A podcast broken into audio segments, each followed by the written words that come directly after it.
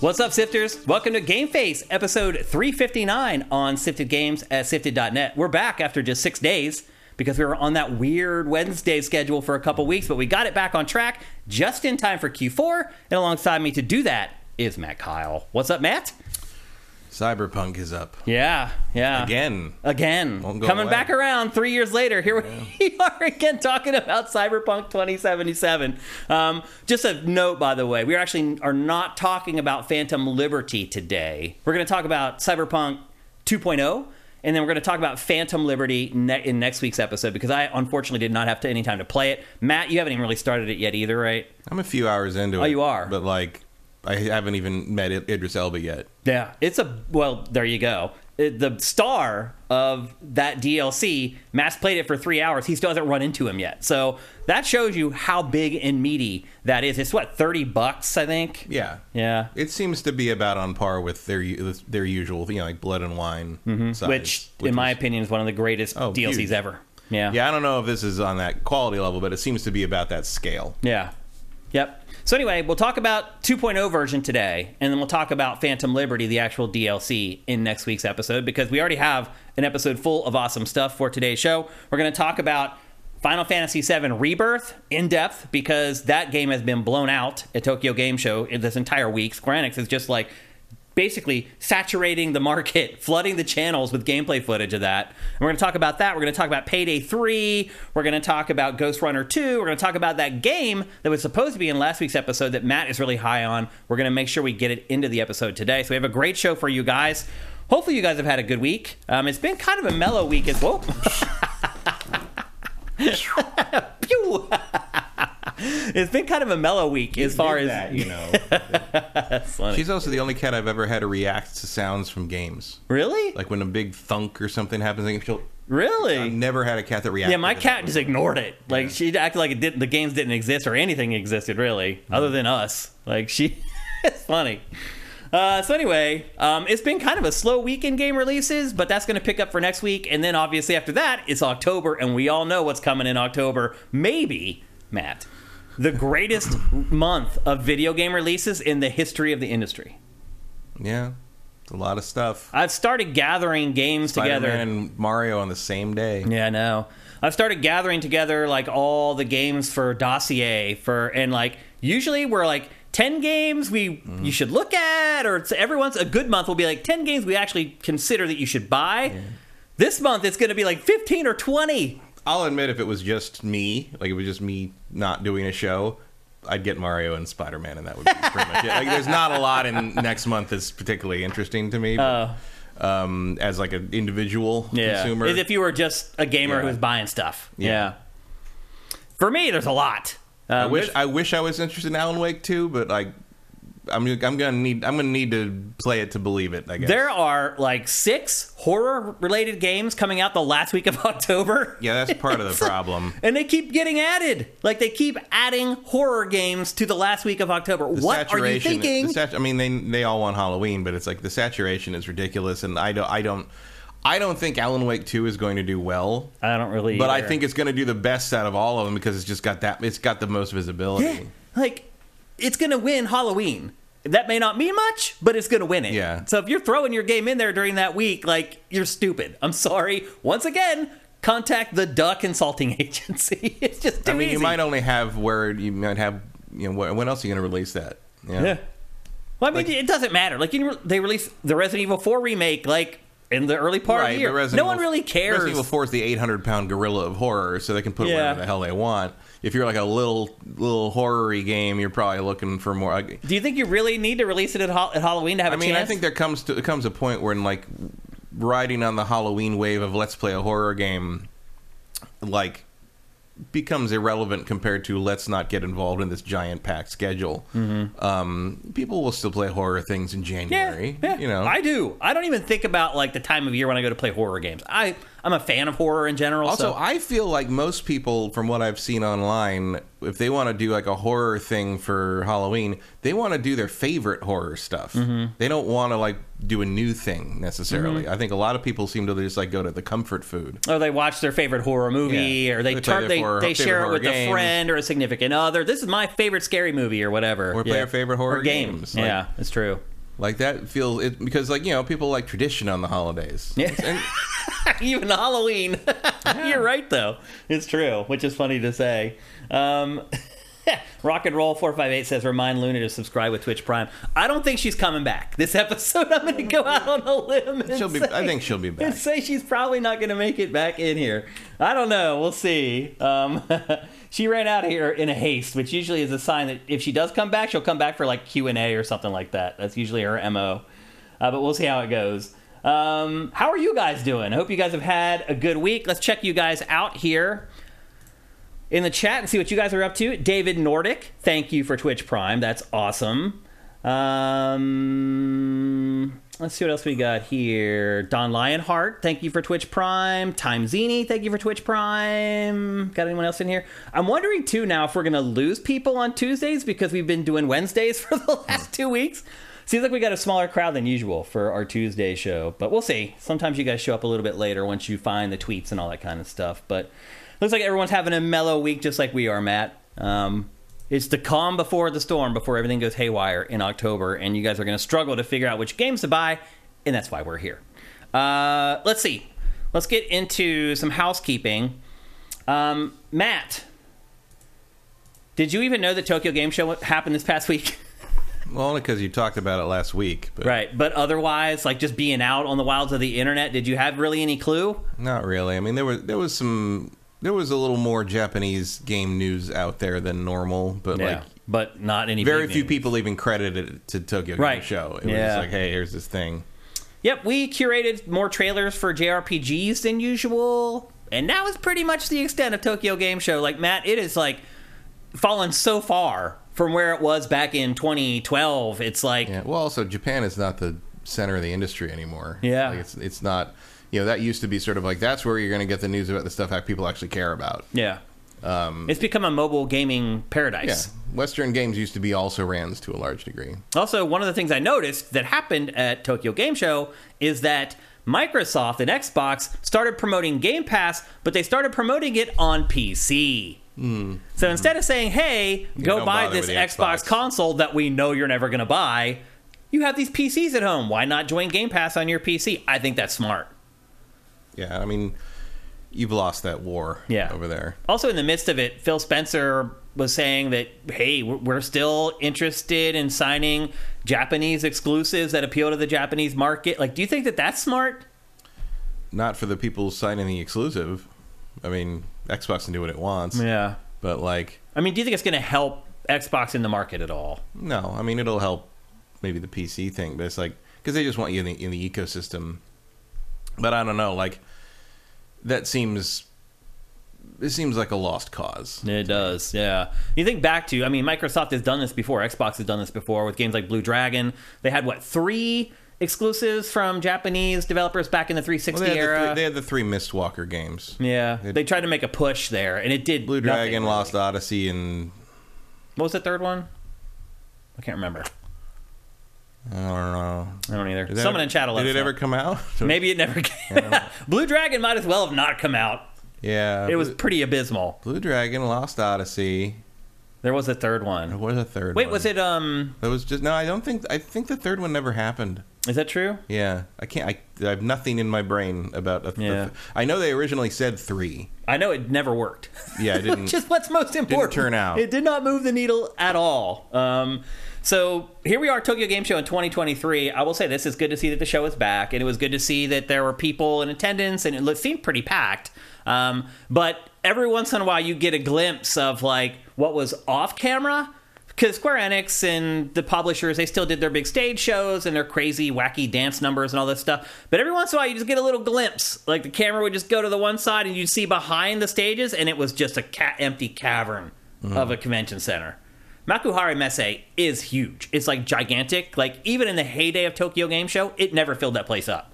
like there would still be when you get at the back, like just huge amounts of open space. Now it's like all the booths are pushed up to the front, and it's just like eighty percent of the whole thing is just empty back there. So that was a little disconcerting. And then as the week played out, and obviously we curate, we go through all this, all the content on Sifted to deliver it to you guys. Um, it was just weak. There just wasn't anything there. At the end of it all, Matt, there were two games really that were featured there.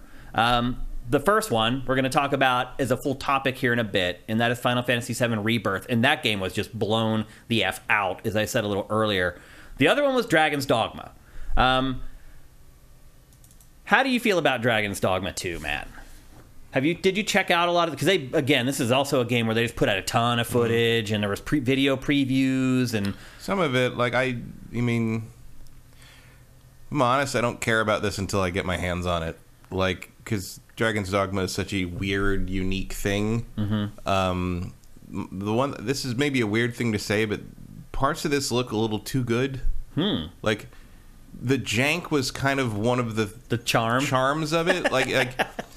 And also, like the jank was one of the reasons you could forgive how sloppy some of it was. It was it was a sloppy game for sure. Um, both in terms of just like how like, you know general tech, but also in terms of like Dragon's Dogma's terrible at telling you what to do. Mm-hmm. Like quests pop up and disappear in the space of one thing. Like Yeah. like you can miss quests forever if you don't stop in at the quest location giver thing between every single thing you do. You're right, yeah. Like like to to go th- to do a full 100% like did everything, got everything playthrough. I had to follow a walkthrough to the letter because it's so yeah, there's no, no way to know any of that stuff. Yeah. And it works without it, obviously, but it's like when you realize how much stuff is slipping away from you just because you're playing the game how you want, it's very frustrating.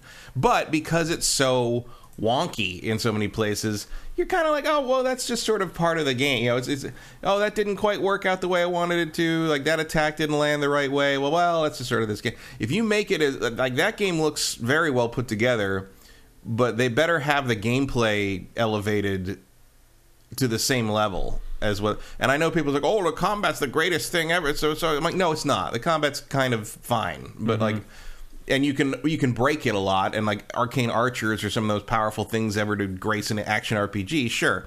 And like the spell effects are really cool. But like the combat kind of sucks. Yeah. Like it's it's fine. It gets you through it. It's like they're trying to do a Shadow of the Colossus thing with the warrior stuff. They're trying to really beef up the, the ranged combat and the magic, and that's all cool. But it's act not you know you can compare it to something like Bloodborne Yeah. or Sekiro. It's not very good. Yeah. Um, and I'm just saying, like, this seems to be leaning harder into the we're going to do like a real ass, like Skyrim style thing here. And all I can say is their gameplay better be ready to support that. Yeah, it's true. Yeah.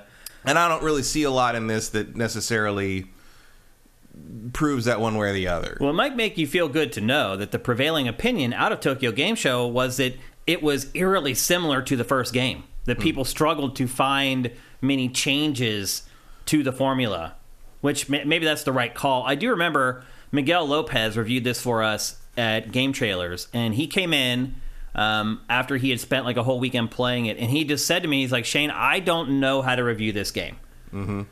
He's like, I've been doing this for a long time, and he's like, this game has thrown me a curveball. He's like, I need other people to play it, and we kind of did that at GT anyway. We'd always try to have at least one other person playing a game, who, and then the two editors could kind of get together and talk about it.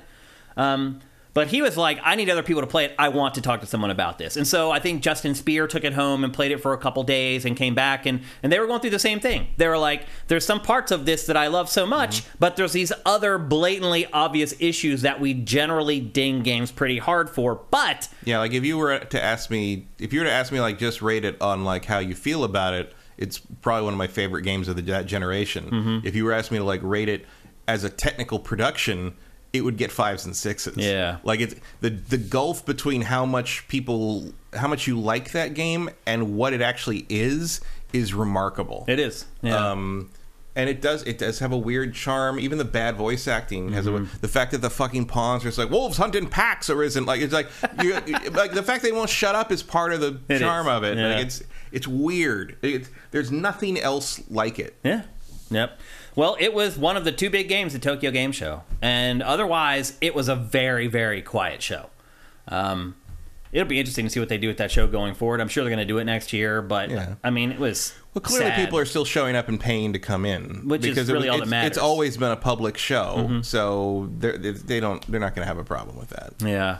Um, but yeah, well, I mean, I know we say this every year. The Tokyo Game Show rolls around. You know, we talk about how far it's fallen and things like that. That has not that course has not been corrected. No, it's just become it's just become something else. Like the market there is interested in different things than we are. Mm-hmm. Yeah, Um, you know, we think it's boring that it's all mobile stuff, but that's what gaming is in Japan to Yeah. a large degree. yeah, it's mostly mobile at the, at this point. So anyway, Tokyo Game Show, I, I, wouldn't, I wouldn't call it a bust. It's just basically was like it has been for the last several years. It's just kind of a non-story. There's always going to be one or two big games that end up popping and making a, a, a fuss, you know, with the Western press, and that's what happened with Dragon's Dogma and Final Fantasy VII Rebirth. But otherwise, it was a pretty mellow Tokyo Game Show.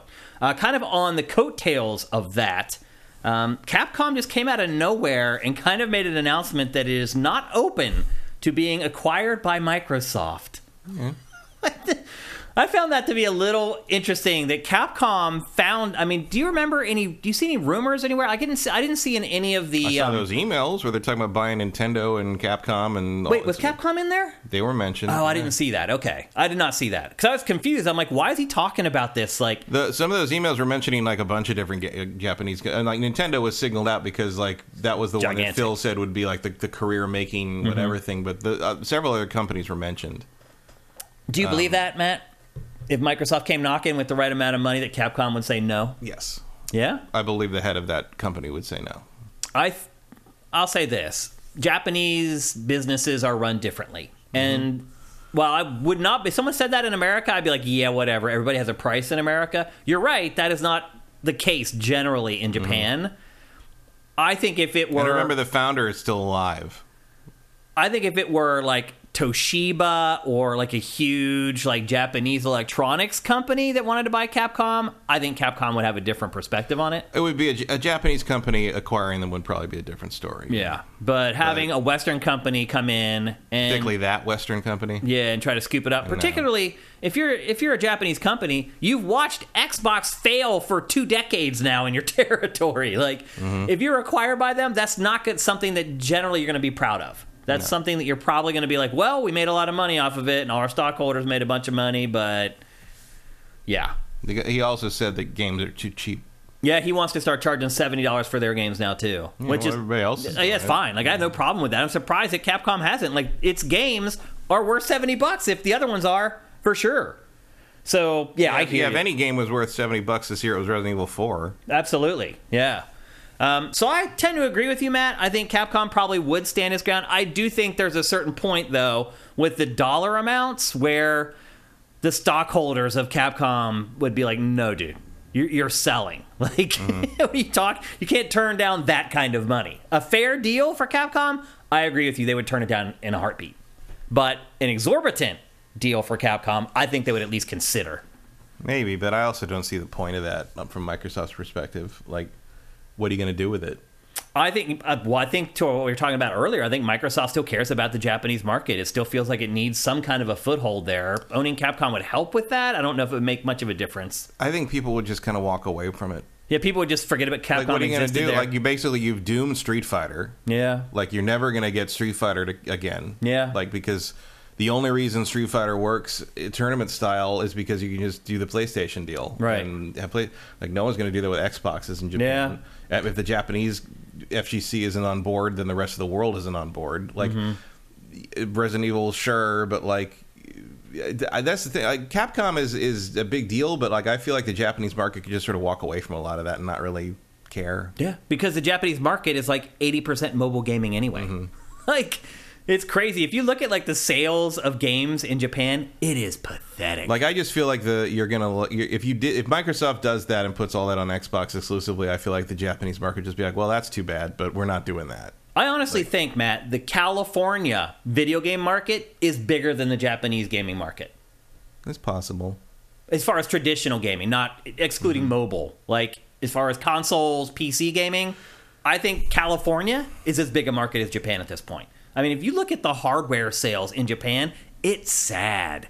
Like, it's hard to believe how few consoles that they're selling in Japan now.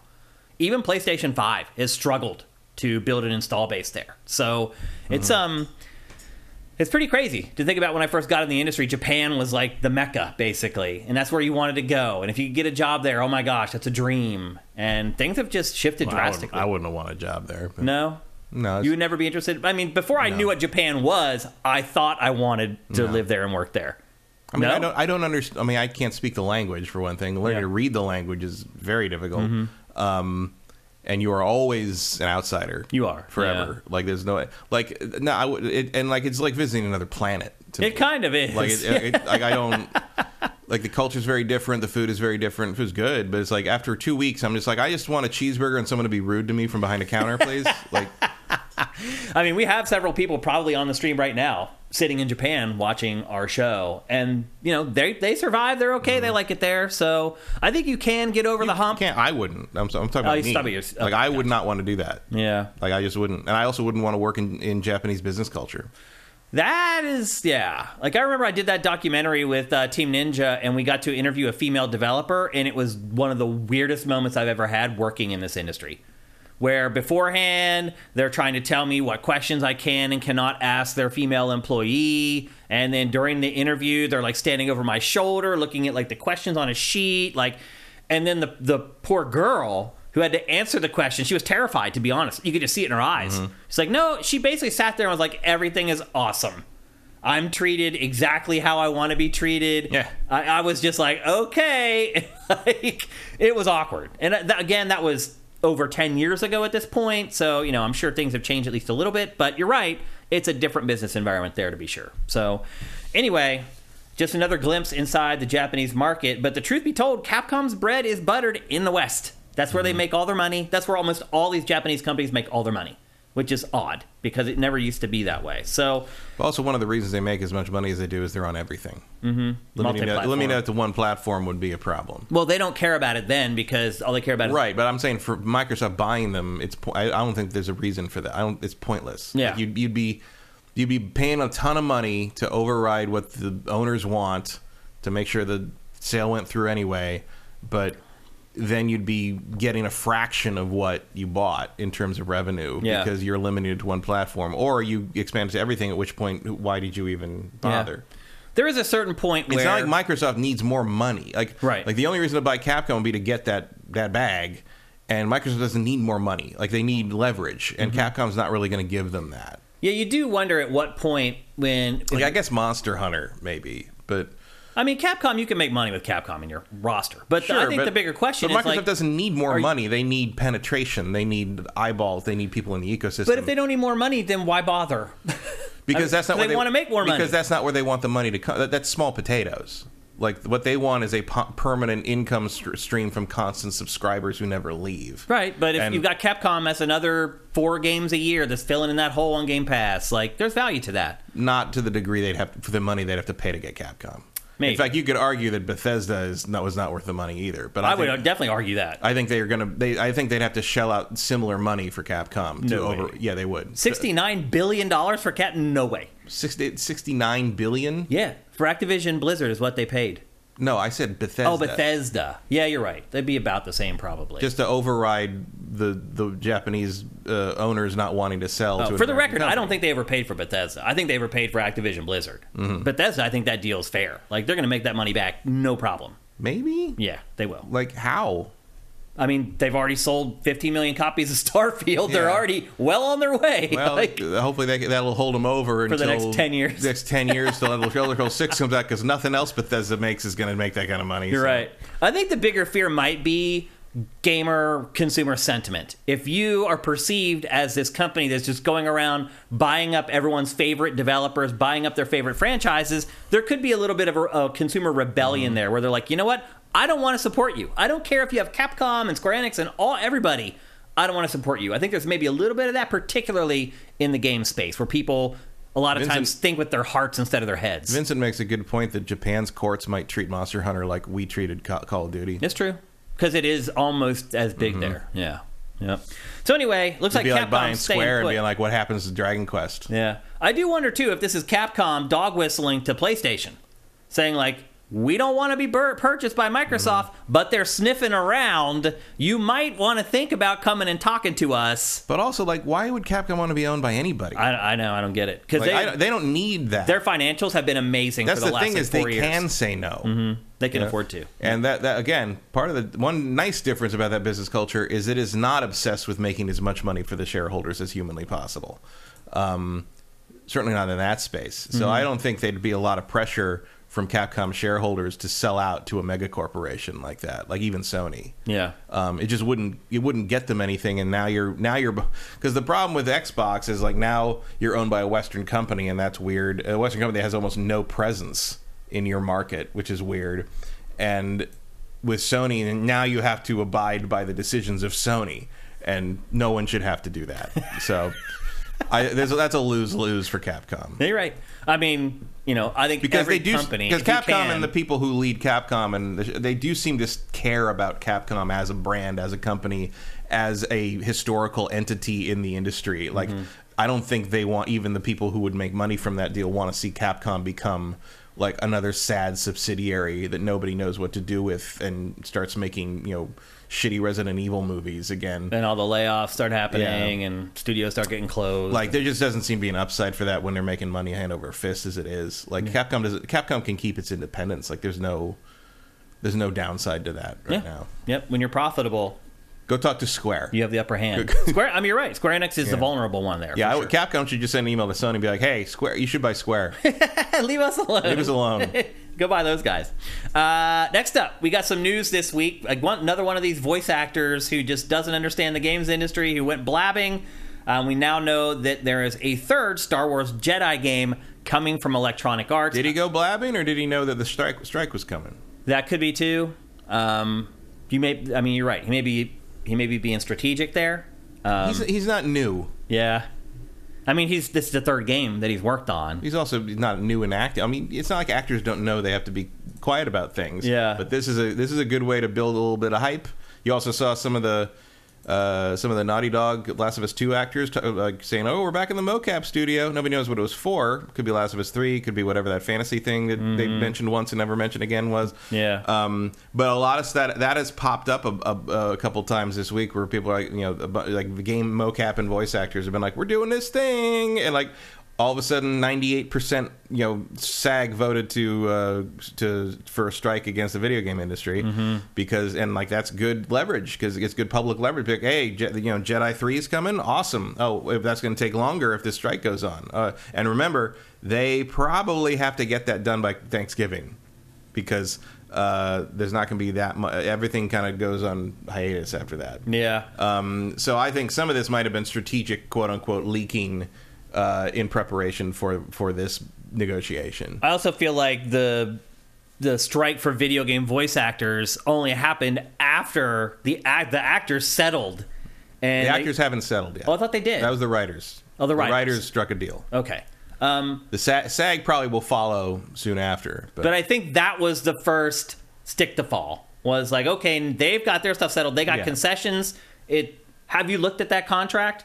Does Yeah. it look like it's going to work out okay for the writers? um, it'll be fine for the writers for the most part. It's only three years, which I'm like, so you're going to be doing this again in three years? they're, they're always three years. Oh, okay. So I didn't know that. Uh, that's that's that keeps things a little negotiable and say Mm-hmm. the problem wasn't that that you know three years. The problem was the negotiations broke down for the renewal, Mm-hmm. and normally you know hopefully the the uh, AMPTP has learned its lesson on not you know the problem. the- Of course, this the other problem is that Netflix and Apple and a bunch of the other studios came together to form a streaming coalition watchdog group, which is the opposite of what needs to happen, mm-hmm. and like citing things about oh we don't want regulation because that might mean they t- they can tell us what we can and can't make. It's like okay, so you're going this, the the oh we're we- we're not afraid of censorship and you'll you, what you want to watch will be censored thing as opposed to like you are they they are letting their doom in by the front door on this one. Like it, that is going to unravel in the space of two to three years. Um, the streaming they need to break them up. Yeah. The- if you own a streaming service, you cannot own a content production company. That's probably That- smart. That is the same thing they did to break up uh, the. If you, you you cannot own the method of distribution, that is an actual monopoly. That is a monopoly, I mean, obviously, there's a bunch of different streaming services, but that like you can't get Disney content anywhere else. Right. You can't buy The Mandalorian on DVD. You Mm-hmm. cannot watch the Harley Quinn animated show anywhere else. You can, you know, it's and that means that when these things go away from these streaming services, they're gone forever. Like there are things that we don't know if we'll ever be able to legitimately get some of these movies again that Mm-hmm. premiered on these things and were, were pulled off. Um, you can't own this the form of distribution if you also also are owning the content. Uh, that is what happened. That was the end of the golden age of Hollywood. Was they was the FTC broke up Yep. The fact They're monopolies. The monopoly. They, the, Yeah. the, the the studios all owned theater chains, Yeah. and so they controlled what Control went what their own the theater theaters, chain. So that was if you lived in a town and they just had like a Fox theater, you only got to Watch watch Fox, Fox movies, movies. pretty much, Yeah. unless Paramount or some of these other companies wanted to make.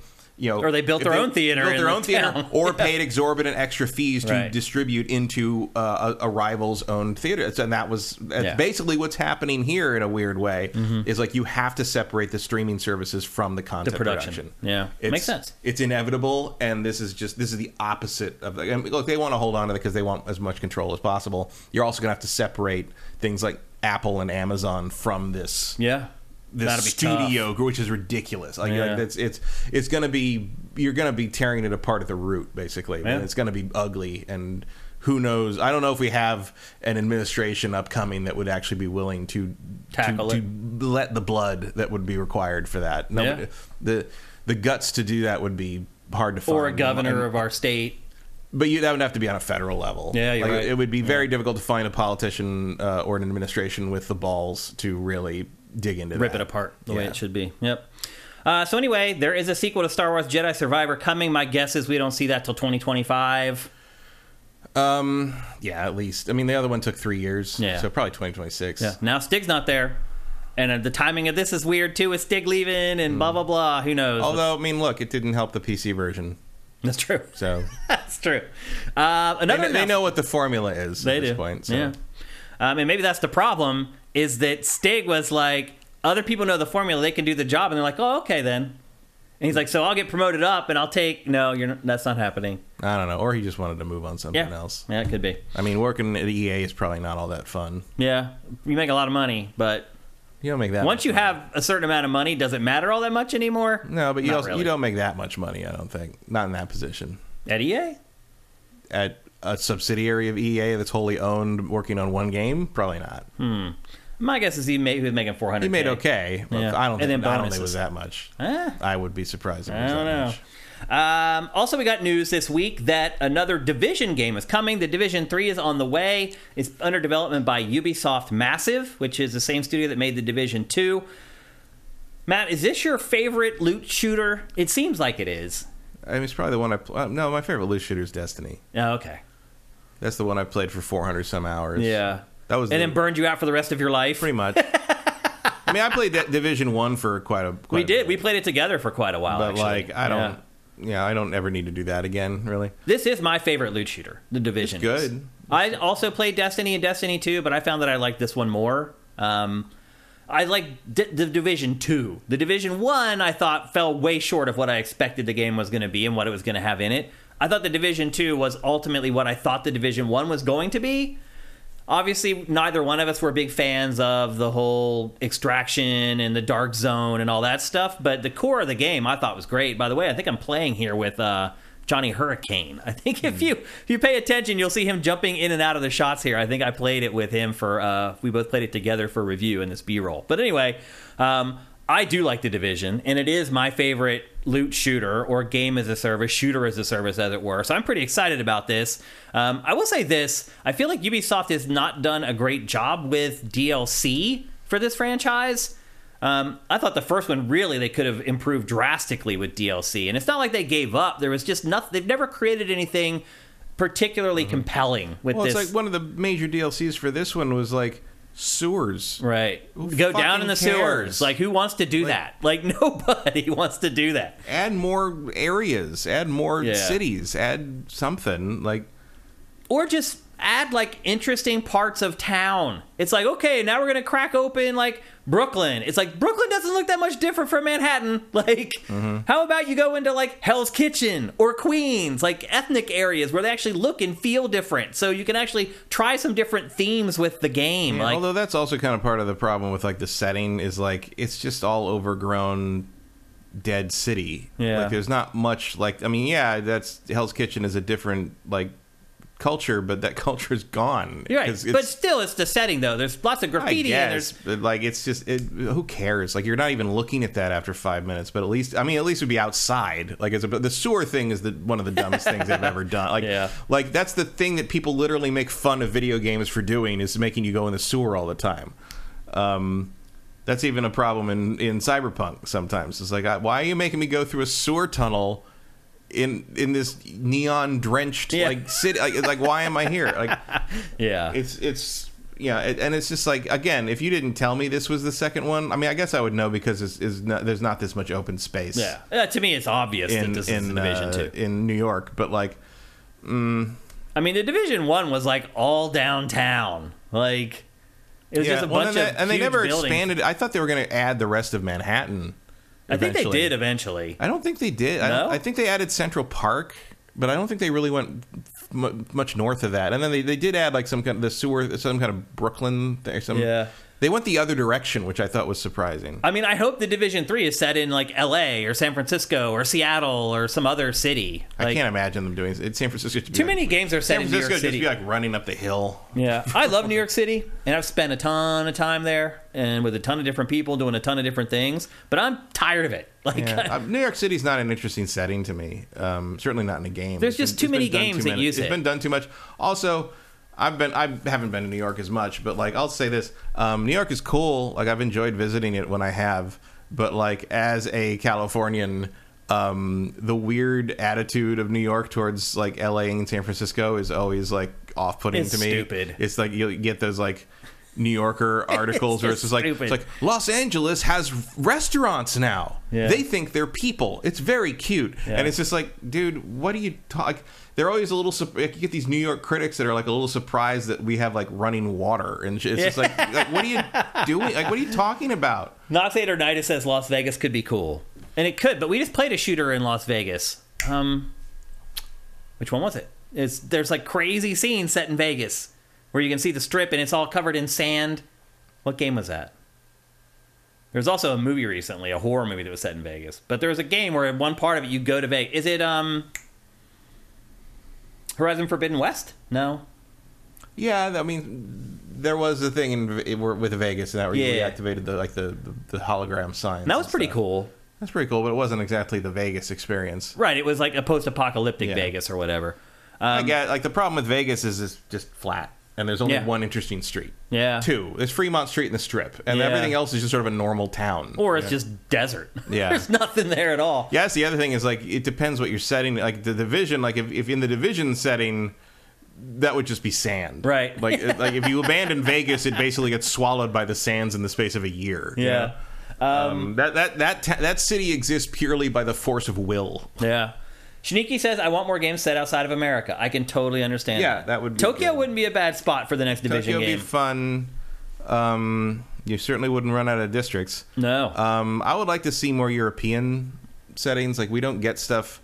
Call of Duty jumps around in Europe, but each section lasts like 20 minutes and then you're off to some other see, part. like, if you want to talk about like an open world thing, Yeah. like, you know, it was it was nice to see London and Watch Dogs Legion, but like, um, but that's all you saw. yeah, but it's like when when do we get like you know, re- God, when was the last time anything was set in Paris? Like the Mm-hmm. Saboteur, Maybe. like just the, you don't see Paris much. that's You a great never- city, too, for you a game. never see Munich or, or Berlin. You never see uh, something like Zurich would be like a like a setting in Switzerland be interesting. Mm-hmm. Amsterdam, Yeah. be fun.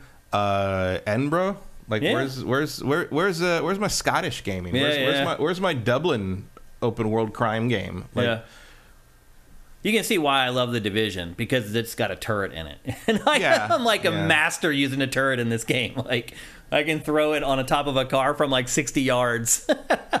um, so anyway, Division Three is on the way. Although I'm also guessing this is 2026, 2025. They're just now getting into pre-production on this is also a weirdly quiet announcement, like just sort Mm-hmm. of, you know, like okay, we're just gonna mention the Division Three's coming. No trailer, no, No trailer, anything. no, no. There's like it's coming. I feel like mean, Ubisoft is just kind of operating in this weird space now. I mean, I know Like, Ma- Massive's probably their focus has to be uh, Outlaws Mm-hmm. right now. Yep. But like, you know, it's just. It, I mean, I guess they just want people to know that something's coming Mm-hmm. because you look at that release schedule for Ubisoft, and it's like.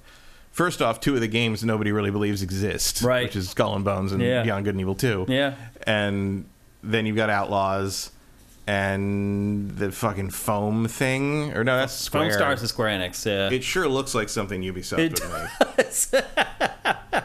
You're absolutely right. Um, but anyway, and my guess also is that this is uh, PC, PS5, and Xbox Series only. Um, I don't think we'll be dragging along the PS4 and Xbox One at that point. At least I hope not. I don't think anybody's going to be doing that. We're kind of past it already. Like even like Payday 3, which we're going to talk about today, it's only next gen. It doesn't look like it. Yeah. if you look at this graphics, it doesn't look like it at all. But it is only PS5 and Xbox Series, and pretty much almost all games are like that now. The only games that are still dragging their feet are the sports games. A lot of EA stuff still will do like all the platforms or whatever, but most publishers at this point and developers have moved on and are next gen only. Uh, next up, I don't know if I believe this one, even though it comes from sources that are usually like 100% reliable. And this rumor is that Red Dead Redemption 2 is coming to Switch. To me, this is obviously it's got to be a cloud-based game. well, yeah. I don't think there's any, there's no way that they're going to jimmy the code of this game to get it to run on the Switch. Unless you want to do a Mortal Kombat situation. You know, which has turned into a complete nightmare. It's pretty funny though. Yeah, like I'm sure, I'm sure NetherRealm was It's not like, funny if you paid seventy bucks for it, but Right. it's pretty funny to see the screenshots. It is. I'm sure NetherRealm looked at it like, hey, like we're gonna try to hook up Switch owners, and if it doesn't work out great, at least we tried, right? But the problem is, is that you're asking seventy dollars for the game, Mm-hmm. and there wasn't that much like coverage of the Switch version before the game's launched. In fact, there was hardly any. Like I don't know if we have any footage of the Switch version. I didn't see any until it came out. And Yeah. People were posting like, "What the fuck is this?" Yeah, so there's a little bit of some shady stuff going on there, honestly. Like Sort of, but also like if you're buying that kind of thing for the Switch, you should probably have realistic expectations of what that thing's going to look like, which is about what it looks like. Mm-hmm. Yeah. And, like I'm sorry, it's it's decade old hardware. Yeah. Um, would you want to play this game on the cloud? No. It, it feels like you're wa- walking through molasses already. I don't need. I don't need to add a second and a half of fucking input lag. That- Truth be told, it's not really like a Twitch game. It kind of has the auto aim from Grand Theft Auto in it. You could you could probably yeah, but I away. don't like where it aims. Yeah. Like, I turn that off. it always aims like right in the chest, and Yeah. you have to like just kick it up a little bit up for a the little hit. bit for the head. Yeah, Yeah. that's gonna be. I, no, of course not. Why would I? Why would I want to do that to myself? I- I'm my guess is it'll still sell very very well, Sure. Um, even if it is a cloud based game. Like oh, I, I, can finally play this boring, slow game on the go. I, like- I think a lot of people don't look at it that way. I think a lot of don't. people, you know, well, also you're- can't play it on the go unless you have a fucking robust ass Wi-Fi connection because it's on the cloud. Like I don't see the right. point. I really don't see the point. It's like I know it sells, but it's so dumb. Yeah. it's it's point. I, I even as someone who has played The Witcher three in almost every incarnation, I still won't do touch it on this. Like it's ridiculous. some of this cloud stuff that Nintendo does with third parties, I feel like it's Nintendo trying to keep a relationship with these publishers when it has hardware capable of actually running these games. But they're never going to have hardware capable of running that the game that's the current thing for them. So it's like, what Well, you're going to re-release Red Dead Redemption two on the Switch two? Oh yeah, you know that's uh, going to Like, happen. yeah. You know all the big third party games. We're going to be from- ten years out of date in hardware, software. Pick one. You know it's going to happen. Though. Sure. What else are you going to do with it? Yeah. I mean, and I think this might be part of it. Nintendo wants to maintain these relationships with these big third parties so that when they need them, they're going to be there. Or at least there's a possibility. Yeah. Like Rockstar may or may not go for it. Right. But Yeah. Rockstar in particular is obviously always the X factor. You never know what Rockstar is going to do. Um, but at the same time, look, if you're a Switch only owner, and I don't know why anybody would be that at this point, but there are people out there who only own a Switch, I think this is better than nothing. So is it? To us, it's not because we have the other consoles, but to them, it is But like. who, who cares about this game who doesn't have other platforms to play it? It ha- it's like a 97 Metacritic. A lot of people do that. Never, if you're a Nintendo owner, you've never had a chance to play a lot. Look at like uh, the Red Dead Redemption One port. Like, you didn't see a lot of Nintendo fans complaining about that. We were the ones saying $50 for that port. It wasn't the Nintendo fans complaining. They were like, Yahoo, I finally get to play Red Dead I mean, Redemption. if you only own Nintendo systems, I guess you just don't know what the fuck you're talking about. I mean, So, that could be part of it. It's like you've, I'm sorry you've never seen a modern game. yeah, Swanland like, says Red Dead 1 already made a ton of concessions. They obviously don't care. I mean, they Yeah. don't. Like, Nintendo because fans it's so are, long after the fact. Like Rockstar they're just look. doesn't care. N- It's just Nintendo fans have been them. beaten down since the N64 era, as far as third-party games are concerned. That's the right B-roll for it. yeah, This is actual footage of Nintendo fans getting beaten up by third-party by, publishers. by third-party publishers. Um, look, they've been dealing with this for a long time. If you're like a Nintendo only gamer, man, you have missed out on so many great games from the last 20 years. If you're like- a Nintendo only gamer, I would argue you don't actually like video games. you just like Nintendo games. or you just don't have time In which case, everything. why do you care about Red Dead Redemption 2? Like, I, I, I, it's, it's, I just keep coming. I, it's like it's like a logic loop. I keep coming back around. Like, what are you doing? Yeah. They're, I think Nintendo's just doing everything it can to get some decent third party games on its platform. Sneaky makes an act- actually makes a good point. Nintendo fans think Pokemon runs great. So Yeah. yeah, I guess there's just no. Do, are they really that deluded that they thought I've that seen that. I've- Scarlet and I've- Violet ran well? I've seen people claim that. yeah. I, mean, I've, I mean, I've also seen people scream at them about it, but like you know, the, the fans argue about that. But there are people who just have no. St- I guess they the Nintendo 64 was fine for them, and they have never moved past the 15 frames per second threshold. I guess I don't know.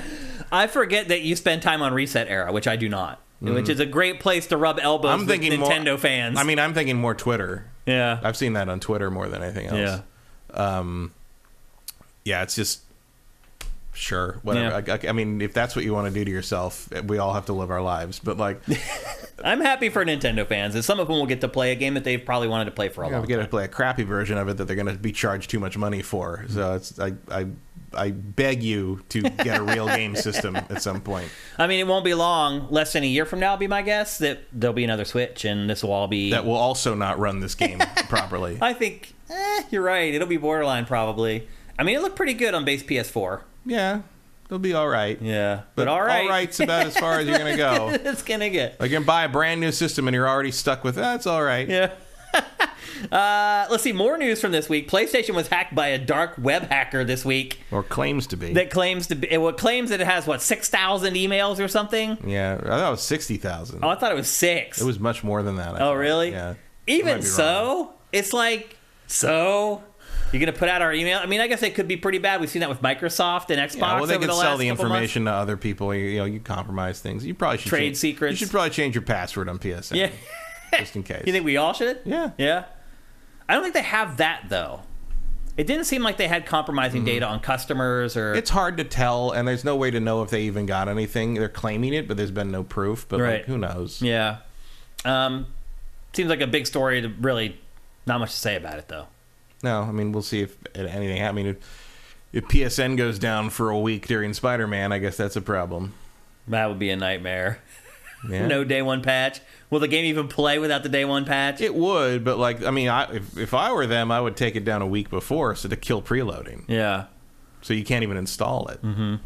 Because even if you get the disc, you're going to install that. But like, yeah, no, that would be mean. That'd be very mean. I mean, the big fear if you're a PlayStation or Sony. That's the only way you could get me to play Super Mario Wonder first. Oh.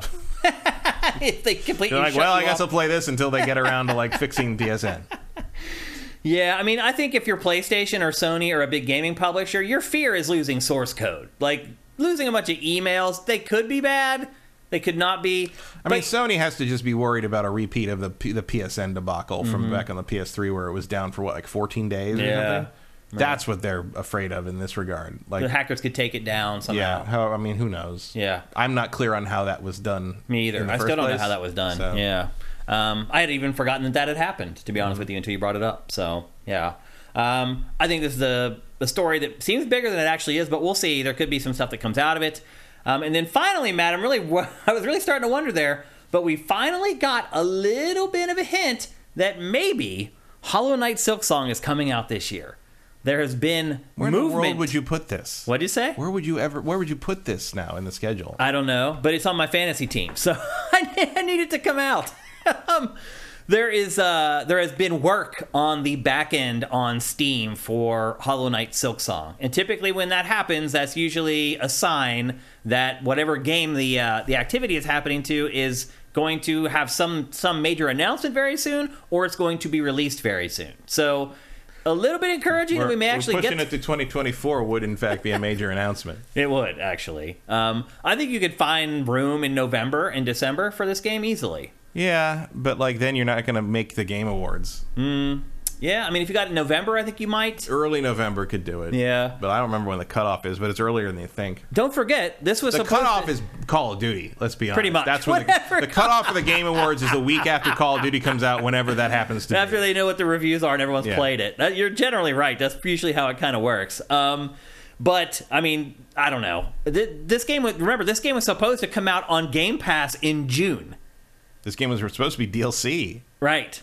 And now it's a full game or whatever. But this was supposed to be At this point, I'm Game waiting Pass. for them to announce that Silksong is its own console. right. It just keeps getting bigger and bigger and bigger. Now you got to remember, I mean, Microsoft announced this that Silksong was going to be on Game Pass in the summer. And here we are, we're heading into fall, and the game still isn't out yet. So it's kind of overdue by a couple measures. It obviously had signed a deal with Microsoft. You- Did they ever specifically say in the summer, or did yes, they? they did. Yeah. It wasn't just like the thing last year where they're like everything we show is going to be out in the next year. No, huh? They specifically mentioned this game coming this summer to mm-hmm. Game Pass. So, I mean, you figure there's a deal there in place that they need to satisfy, or they could lose out on a bunch of money. I don't know. Like, what the hell's going on with this game? It's not that complicated. Like, You it's gotta- really weird. Things gotta feel perfect. Yeah. So anyway, if you're waiting for Hollow Knight Silksong, which I know a lot of people are because people love the love Hollow Knight, it there's a slight chance it may actually come out this year still. So keep your fingers crossed.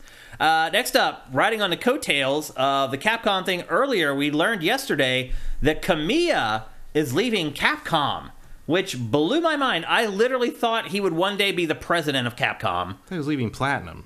Oh, I'm sorry, Platinum Games. Yeah, I'm sorry.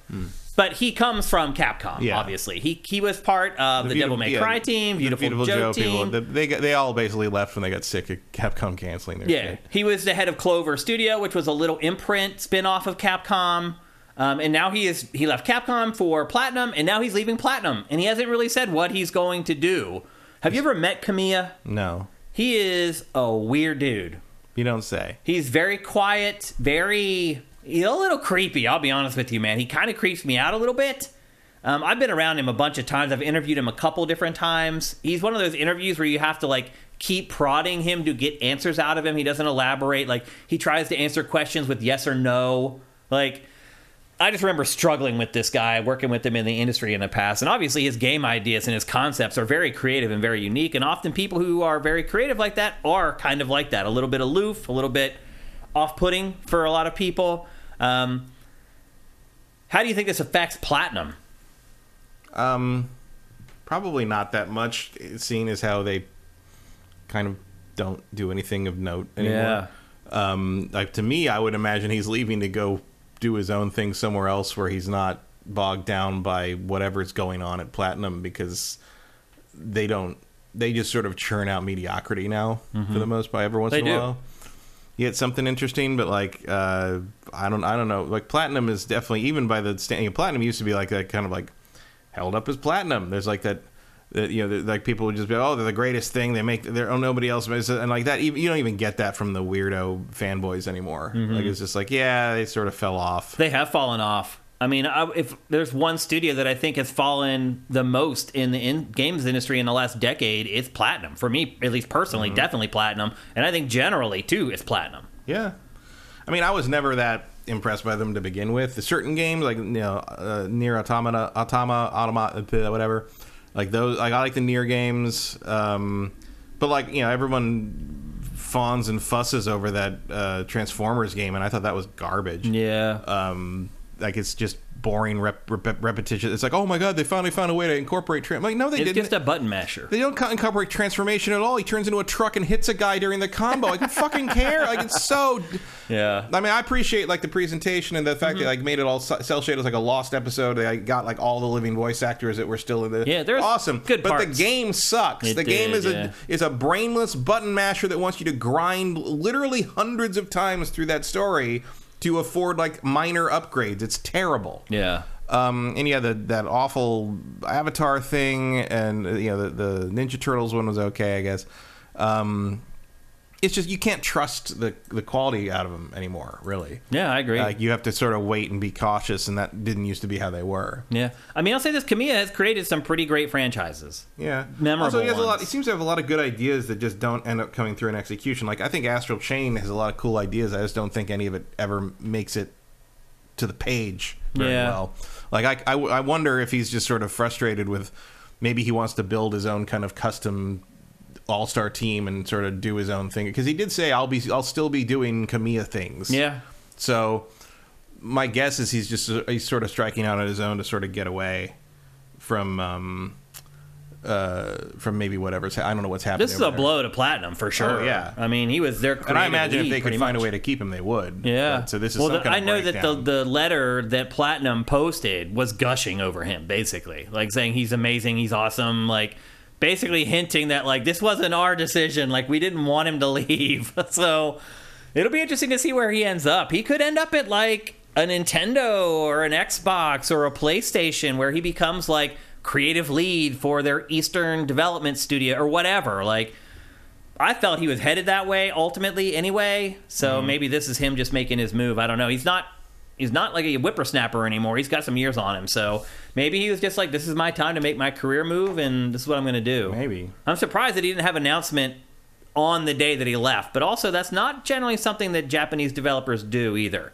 There's always like this little grace period from when they leave some place and go to another one. Like I can't remember any Japanese developer that was like, I'm leaving this place and I'm going here. It's always like I'm leaving this place and then like 3 weeks later or a month later they're like, and by the way, I'm going over here now. I think it's again just a difference in how business is handled in Japan. There's a little more honor there, which we could probably use a little bit more of here in the United States.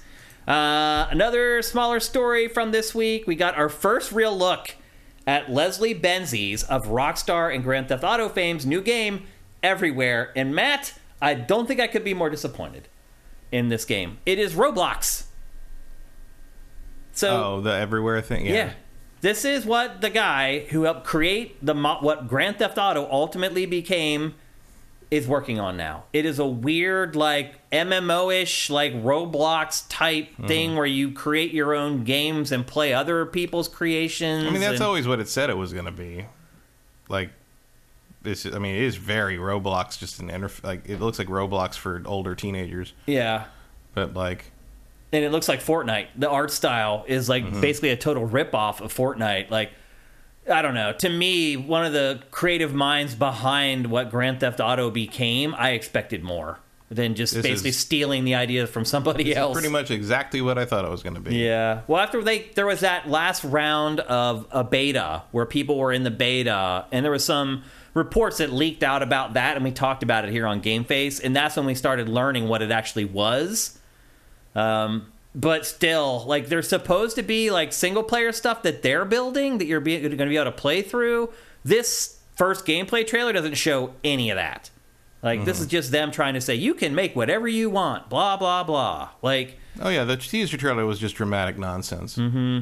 But it was obviously dramatic nonsense. So um, uh, it is a bit of a downgrade to see what they show in that in the this art style in there, and then the the you know the scope of what they're trying to like sell you on in that teaser, and then you see this, you're like, oh, okay, I get it. Well, the last trailer that they put out, like almost all the footage that they showed from the game looked realistic. Like they even had a little clip of it in that trailer where they show like the Mm-hmm. Yeah, the realistic car car, racing, like yeah. burning out or whatever. Although whatever. that car racing didn't look very good to begin with in It terms of, of physics and Yeah. stuff. Like it doesn't surprise me that's what this is. This game Um, is gonna flop. Oh yeah. It's too late to compete with Roblox. I'm sorry. It's just also like I don't think Ro- I don't think anyone wants to compete with Roblox at an audience beyond what the audience of Roblox. One of the reasons Roblox works is that audience has the time to do that shit. yeah. And I think the older you get, the less your time free time is there. And I don't, you know, there's certainly people obviously that obviously do, you know, mods and yada yada. But like, I, who wants to do that? Yeah. Who wants to and who wants to go dig through all this crap to find, you know? Like if you were going to do that, you're you're talking about the model being Dreams, and I guarantee you, Dreams had more flexibility than whatever this thing's going to have. Yeah. So I don't see the point. Yeah, I don't either. I think it's going to flop horribly. I and it could be another case where Leslie Benzies studio one and done, like like the striking distance with Callisto Protocol. Like you go all in, spend all your investors' money, get no return on the investment. Nobody wants to invest in you anymore, and you got to go and try to find something else. So anyway, um, disappointing to me to see Leslie feels, Benzies it new just feels game. years behind the curve. It is. Yep. And what's going to happen? It's going to launch. Stuff's going to be half broken. They're going to struggle for a year and a half trying to get all that stuff fixed. They're not going to be able to add new stuff for people to make it. It's going to be a mess. Oh, less time than that. Yeah. Yeah, This thing, right. fade, this thing will fold in a year. Maybe. We'll see. Um, so anyway, there you go. That's Leslie Benzies everywhere. Not looking too good. Uh, next, we found out, and I'm curious to get your take on this, Matt. So we found out this week that Modern Warfare 3, the upcoming new Call of Duty that launches here in about, I guess, about a month and a half now, two months. Um, there is a When wait, what is it? When is it? uh, end of October, early November. Yeah, that's a month. Yeah, a month. Yeah, a month and a half roughly. So coming up quick. One of the finishing moves in Mortal in uh, Mortal Kombat in Modern Warfare Three is a bong hit. So the player does a bong hit and then blows it in the face of the enemy and it kills him. Like I don't know. Like He's allergic. I guess. Like, how do you feel about stuff like this, Matt? Bringing like drug culture into games, and do you think that's something that we sh- that developers should be doing? I mean, I think it's this unwritten, unstated thing that I think a lot of people just assume that a lot of gamers smoke weed or do drugs or whatever. It's I don't know if it's assumed so much as no. Yeah, I mean, just look at the gamer tags, all the 420s Yeah. that you see in the gamer tags. Do you is it good for the industry to buy into that and go with it, or do you think the industry should be trying to deflect from that stuff a little bit? I don't think it matters. No. No. Um, It's an M-rated game. Who cares? it is. do but- do whatever you want. It's stupid, but a lot of those finisher things are stupid. So I mean, I don't even care about the fin. I don't even. I do forgot they were in them until I saw a video of it yesterday of somebody doing a couple of them. I was like, "All right, you can do that in Call in Warzone." It. I told you about when my nephew visited, and he was That's all he that's wanted to all he see, wanted to do was do the gory finishers. he didn't care about anything else. So to some people, that stuff is really important. Yeah, it's a. Haven't there been like pot leaves as icons? Yeah, thing forever I mean they've, anyway? they've done Like- partnerships with Snoop Dogg. Like it's not the first time Yeah. for sure. I mean it's the first time that they've ever insinuated that we could kill you. But Yeah, I mean I don't understand that. Yeah, uh, because that's ne- literally never happened in the history of of uh, civilization. No one's breathe, ever they died should from. breathe in on him, and then he should like he should uh, suddenly change and hug you, and then you stab him in the back of the neck. That would be great. Actually, that would be that would be my week. That would be more realistic for sure. Um, I just wonder, you know, how much responsibility these developers and publishers have to Zero. kind of defend or protect the industry. Zero. Yeah. Defend it from what? It's legal mostly now. Like, It there's- There's no, there's nothing there. It's not. I'm just saying negative press. You know, there's certain No out- one- there's no certain outlets out there that'll get a hold of this story and they'll run some salacious bullcrap on it. nobody Like, cares. It's M-rated. It's fine. Yeah. doesn't matter. Okay. If you don't like it, don't let your kid play it. Just thought I'd bring it up. I, it just kind of struck me as odd. I was like, that's weird. It's also weird. Too I mean, that- it's a dumb idea for a finisher, but Yeah. that's about as far as I'll go with it. Okay. Um, and then finally, we're going to talk about Cyberpunk 2077 2.0. oh. As I said at the beginning of the show, we're not going to discuss uh, the new DLC, Phantom Liberty. We're just going to discuss the complete overhaul of the base game. Um, now that Matt and I have both had some time to download it and fiddle with it. Um, First of all, the first thing I would say is like I've been experiencing it on PlayStation 5. And by the way, if you own Cyberpunk 2077, you can download version 2.0 completely free. Um, so you don't have to pay any money to get the new. It's not even a new engine though, really, is it? It's a new lighting trick. It's Yeah. a new. It's a new way, way of doing the ray tracing, denoising. Yeah. Um, that basically gives you a lot of the features that you thought you were going to get in all PlayStation 5 games, and here we are three years later, and we're getting it in hardly any PlayStation 5 Although games. the big change is the um, the complete revamp of how the game skill systems work. yeah, which uh, we'll get to in a second. But I think what most people care about first are the visuals. They shouldn't. They shouldn't. You're right because the big change is to the the. Yeah. To be honest, unless you have a super powered PC, you're not going to notice a huge change in the visuals. And that's what I was getting at. So, having played it on PlayStation 5, I'm honestly disappointed that it doesn't look better than it does. It also does like this I think dynamic. it looks about as good as it can look. It probably does, yeah. It does this like dynamic resolution scaling where it will jump from like 4K to 1080p to 720p to 21p. Like it jumps all over the place and you can see it. Like it creates like these little I don't know how to explain it. Almost like these little minor like disturbances in the image that you can pick up on. Like almost like pixie dust is like sprinkling on the screen a little bit. Yeah, that's Like, a mix of the of the resolution change and the denoiser. Yeah. Like, you still even on on my PC, you still see a little bit of that around characters that are in smoke or fog. Um, like. That a makes little, sense. little sparkling. Uh-huh. And it used to be more. Like you used to see a lot more of it through like dark walls. Uh, or um, the seams on the cars would have that. Yeah. Um, the new denoiser, the new the new ray uh, ray path path tracing or something like that. Um, it it makes that a lot cleaner on PC. It's, Yeah. It's um, on Matt's rig, by the way. It looks like maybe the best looking video game ever. if you're if you're so if you're walking around uh, if you're walking around at night in the rain in the city, it is probably the best looking video game of all time. It's pretty If you're driving at full speed in the Badlands during the day, it's just like level of detail pop in the game. Yeah. um, it is, there are it is it, it it goes from the to the top of the top of the top to the middle of the pack. Sometimes uh, Yeah. it just it they just do not between the way the engine like like loads in more detail and the way the denoiser like you know high reses things as you get in, especially billboards and freeway signs. Yeah. like it's just not i can understand i think why they're building a new engine because it seems like it's they just haven't been able to find a way around to make it stream uh, detail in fast enough to keep up with The speed of the speeds. vehicles. Yeah. Um, if you're just walking around town or running around town, amazing. Yeah. just amazing. Like there, are, and yeah, I, I started over. I started a new game, um, and just basically burned through it to um, uh, get to the point where Phantom Liberty will be available as a quest. Yep. Um, which isn't too far in, honestly. It's not that far. Um, but like, and I also I will say if you are going to play Phantom Liberty, uh, make sure you have us either body or technical ability at at least eighteen, because you don't need to be that high level to tackle it, but it does want you to use those skills to make life easier for you a couple of times, and Yeah. you definitely want one of those in play. Uh, I did not when I started, and I ended up going back and leveling up some more and coming back when I had 18 in technical ability Ah, gotcha. Um, but um, like even like scenes that I've seen, you know, seven times. Yeah, because I played the beginning of this game a few times because of you know the problems at launch and Yeah. restarting when it, and on another platform because the, obviously the consoles weren't working very well. So I went switched to PC and then I started it again on the new PC later when they revamped things and I've done it again. Even scenes that I've seen several times look very different with the new with the new way they like the scene where you first meet Dexter it felt like like oh this is what you wanted this to look like Yeah. originally like his he- his face is still kind of in shadow you can sort of see his size and shape Even on PS5, I got that vibe yeah too. like you can you can't really see what he's saying but like his face lights up from the light of the cigar when he takes a drag like it's it's, Mm-hmm. Yeah. it's very it's very noir It's a lot more dramatic. it feels very intentional yeah. um so yeah like the there's there's moments where some of these these characters faces the lighting on them is is unreal. Like and i don't mean and not even unreal because unreal doesn't even look that good yet.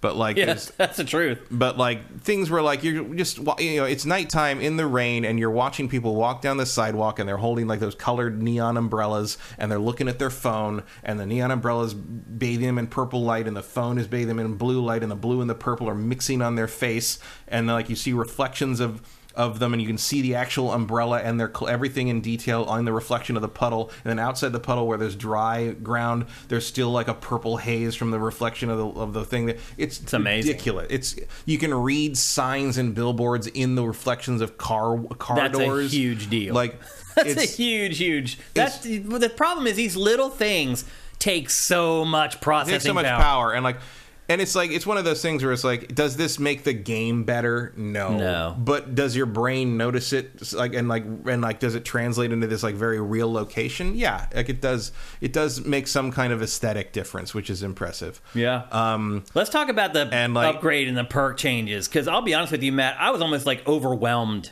by. yeah it's a complete it, th- I'll, I'll say that you know you know i'm not i'm not a huge fan of this game i i Mm-hmm. felt like it left me very cold um i have not played starfield in a week because i played this game for 45 hours yeah. uh, this is a this this feels like a completely different game to play. It really does. The like, I know we can say it all we want, but it, it's we're being honest. Like it really Mm. does feel like completely different. Like you can shape who your character is so much better now than you could before. well, and also, like, they- you can they really hone in on exactly what you want your Well, character they also to haven't be. locked dumb shit behind the skill tree. Like Right. the crafting is not locked behind the top tier skill, Right. Which is Yeah. was always stupid. Stupid. Yeah. Um, the like every almost every perk. So like the, it works the, kind of the way it used to, where you level up the individual uh, attributes, and then as you get, I think it's four, nine, fifteen, and twenty are the levels of the skill trees on each each attribute, and I think you can level up. I think the level cap is sixty now, so you can get you can get three maxed out.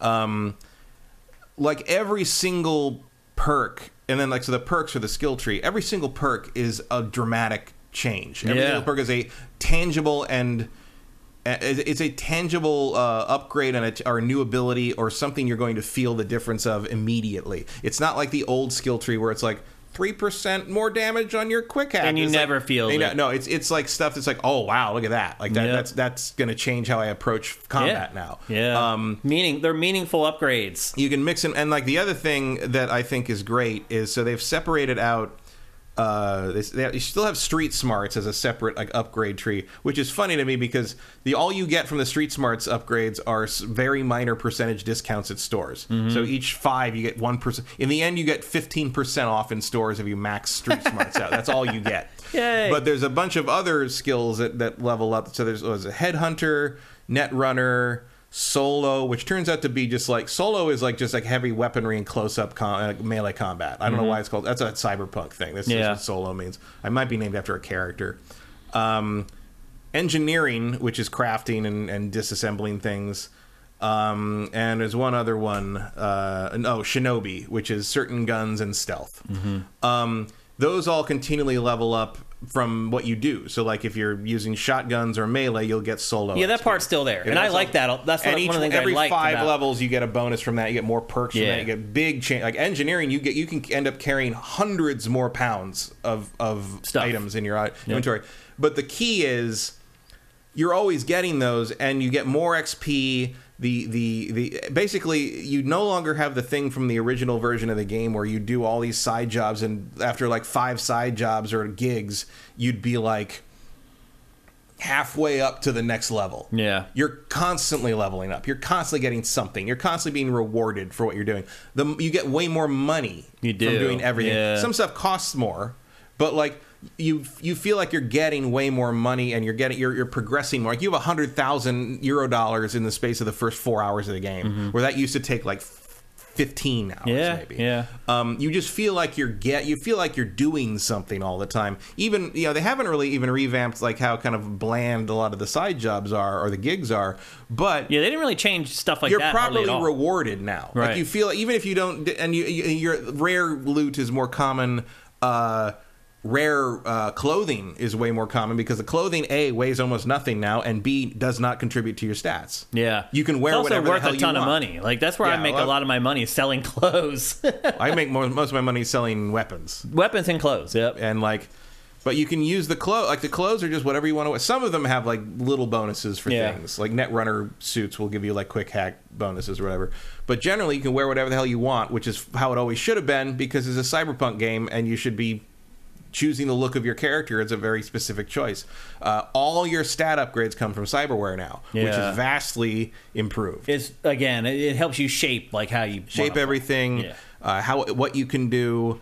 Everything's much more straightforward in terms of what it is, how you upgrade it. Uh, the, the the upgrade materials are more straightforward. Like crafting stuff is more straightforward. Like they just streamlined it all. It to- feels to- like the game that they would have made if they weren't rushed. yeah. Ultimately. Yeah. if they'd been able to like really sit back Take and the think time about and think it. about it, play it a little more, Mm-hmm. understand how players are going to play it. I mean, I, it's kind of a cliche. I'm sure you've seen it all over the internet or Twitter or wherever you are on social media that this is the game that it should have been at launch.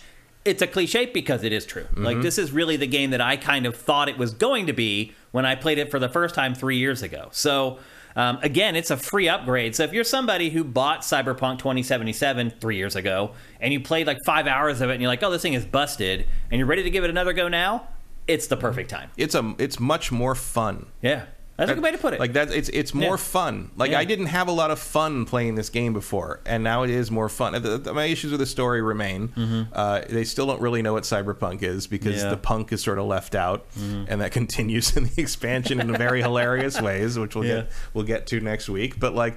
Um, in general, like I had a really good time playing it, which is not something I can say about Cyberpunk before. Like and you hadn't finished it before either. Like I you, not. I still haven't. But like, I'm further Yeah. than I ever got before. I probably played it more this week than I've played it total previously in all the years, Yeah. three years since. Um, and I'm enjoying. I really enjoyed it. And like, even with my caveats on certain things, like um.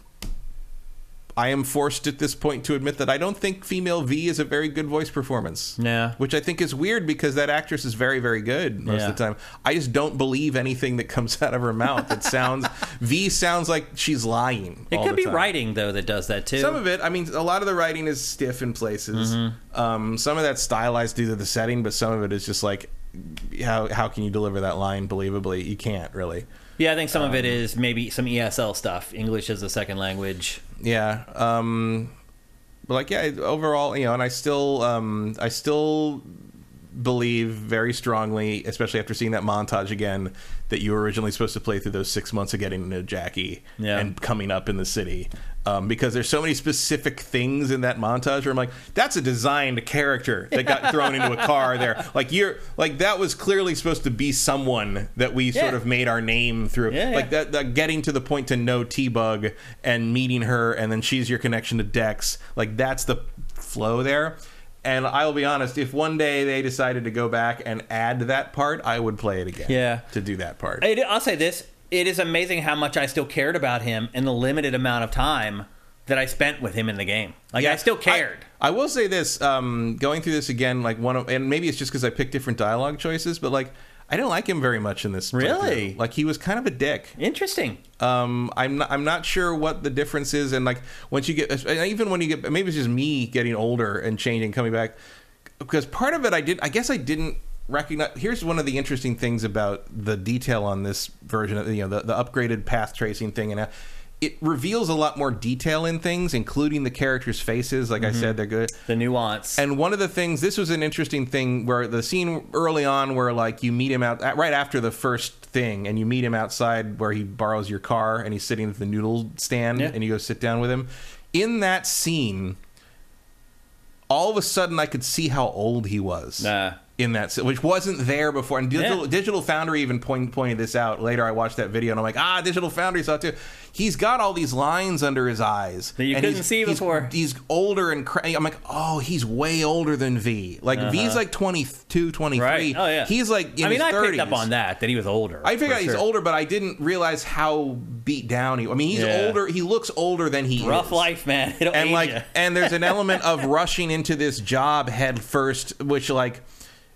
It, you know, not and in in the previous playthroughs, I kind of felt like, oh, he's just like V. They're hungry for this. They wanted. To, I didn't quite get until this time, and seeing that on his face, that like, oh, th- you think this is your last shot? yeah, yeah. Like he thinks he's You're the it- young punk giving him his last chance. yeah. and like so he's so I'm like, oh, okay, that's it. But it also like you're even dumber to me now. Like, I, like That's I- why I cared about him, though. I could see he was like on his last like run or Right, whatever. but like then that also made me pick slightly different dialogue choices, especially in the It elevator. everything, yeah. And um, and he's and he just doesn't see it. Yeah. He's too blinded by it. And then of course you have to deal with his mother later. Right, right. And you're like, you know, and even that where it's like, yeah, I was a little more honest in the Ofrenda scene, and she didn't like that very Mm-hmm. much. I'm just like, yeah, I'm like he. Because there's things you can pick where it's just like, oh, he loved life. All he wanted, like bullshit. yeah, he, That's not what he didn't love. Life. He, all all that mattered to him was his friend. Those are the things I picked in previous playthroughs, and this Yeah. time like he wanted it, he went for it, and he died because of it. Yeah. and that that's, That's who he really truth. was. Yeah. That's the truth. And like all the gang members appreciated it, but the family did not appreciate Yeah. it. Um, I also didn't pick up before that he's the last remaining of her kids. yeah. That that he was like they all all the others died. It's a rough existence. Yeah. Um, but that's Night City for it you, is. So. Yep. So that, it's funny that like just sli- so I say I guess I contradict myself there. I'm like, does it add to the game that the graphics look? good? But it did add to Jackie. It changed to it. see Yeah. that on his face. So it, it, it, that is a different thing. It Yeah. did change my perspective on a character, not for the better, really. But uh, again, like it, it's it, it, and it mu- must be gratifying for CD Projekt Red, where it's like suddenly the detail you put into these characters is finally coming through. Yeah, that's true. The other thing I'll say is if you run the game at 4K with everything maxed out on my PC, it runs at about 34 frames a second. If you turn on DLSS, it runs at 87. Not surprised. So um, Wizardry. DLSS is Wizardry. is the future. That's all we know. And Nintendo knows that better than anyone. Uh, so there you go. That's Cyberpunk 2077 2.0. oh. Again, free download. If you have the game already, you can download it for free. As Matt and I just explained, it changes the game drastically. We both believe for the better. And then next week, we'll get back with you guys and we'll talk about the last DLC for Cyberpunk 2077.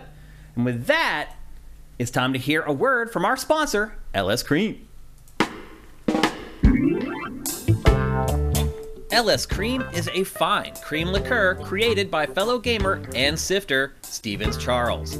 It's inspired by an ancestral recipe from Haiti called Kremas, and a double gold winner for its original taste at the New York Wine and Spirit International Competition. LS Cream can be enjoyed on the rocks or as a mixer for drinks with its rich blend of fresh cream and neutral grain spirits with notes of coconut, vanilla, cinnamon, and nutmeg.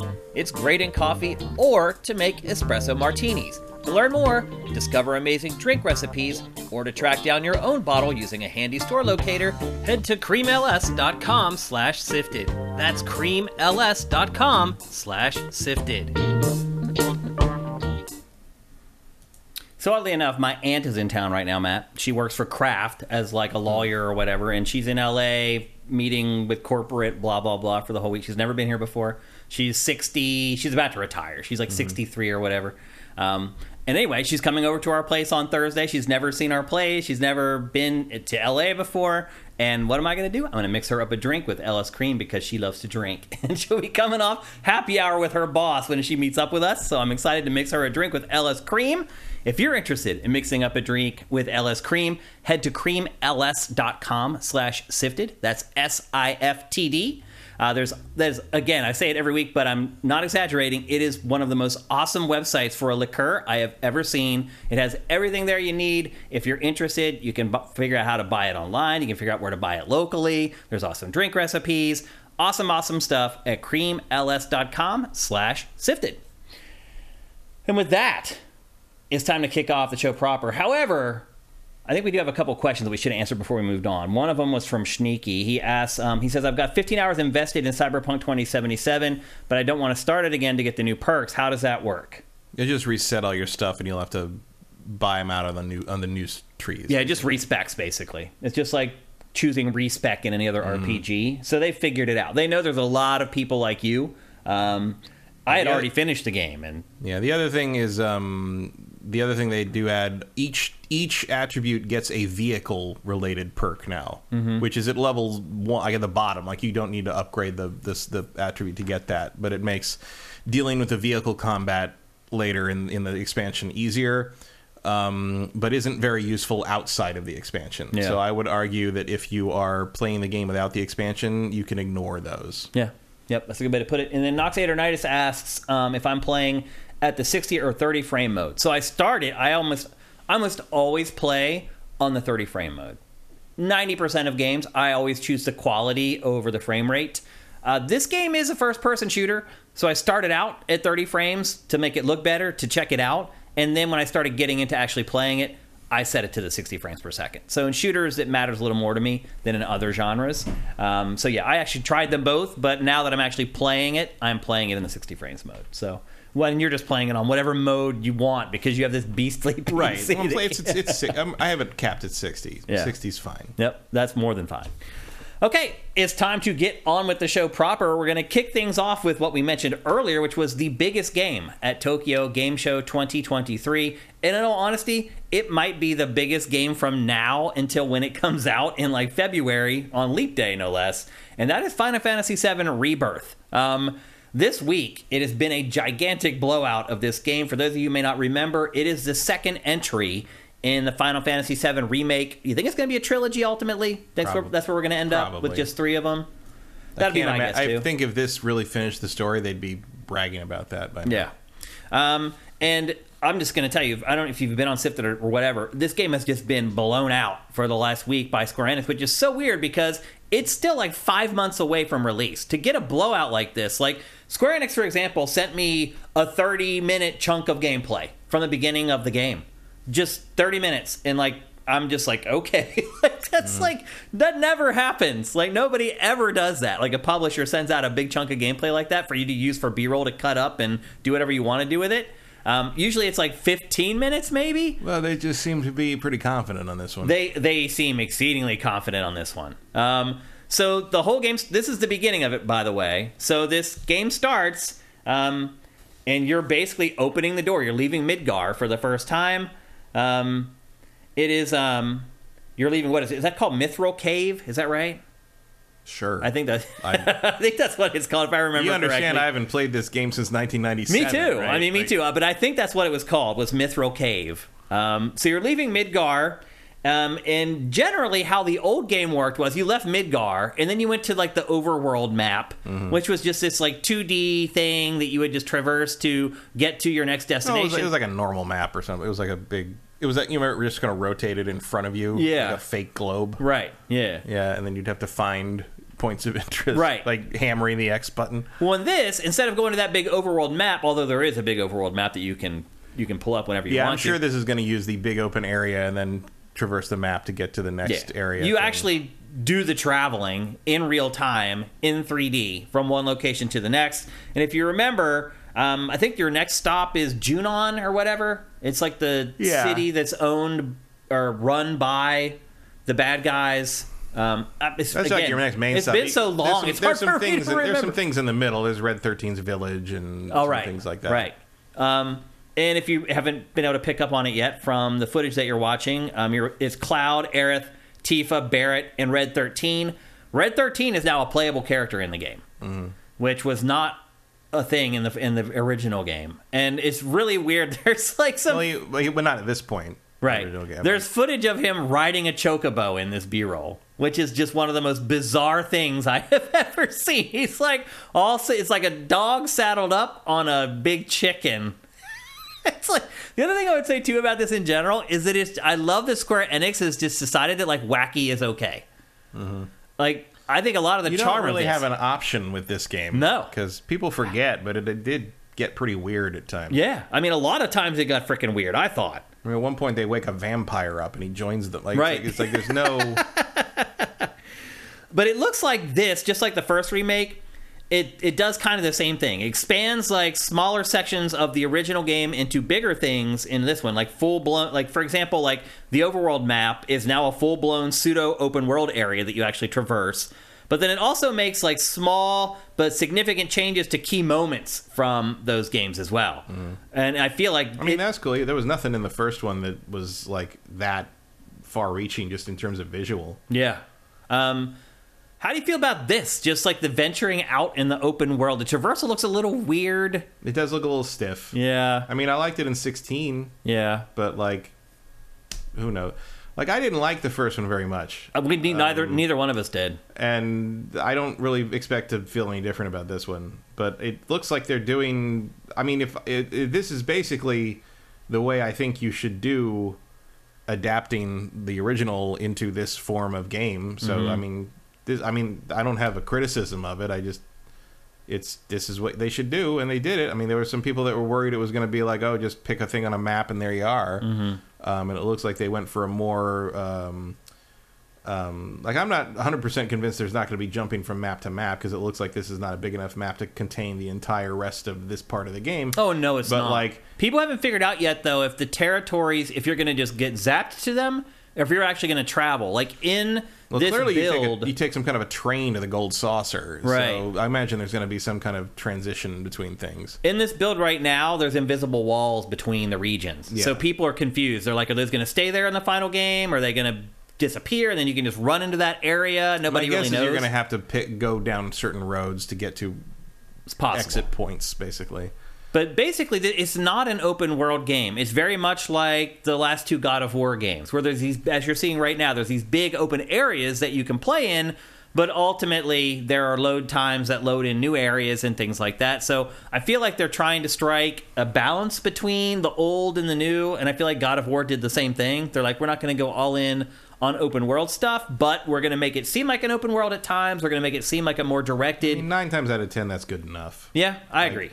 Um, and it's not like there was anything to actually do in the overworld in the original game, so this is already an upgrade. Well, there's a lot to do out in the open areas now, um, which is kind of crazy. Like some of the stuff that you can do. Um, well, let's talk about. Let's see how we want to talk. Let's let's talk about the open world a little more. So, as we talked about, it's kind of like God of War, but it's big enough that they give you mounts and they give you vehicles. So, Ooh, obviously, melody. well, obvious. Well, right now, what's happening is that chocobo is taking you to a chocobo stop. Yeah. and that and this is, and as you lift that pole, that unlocks a fast travel point.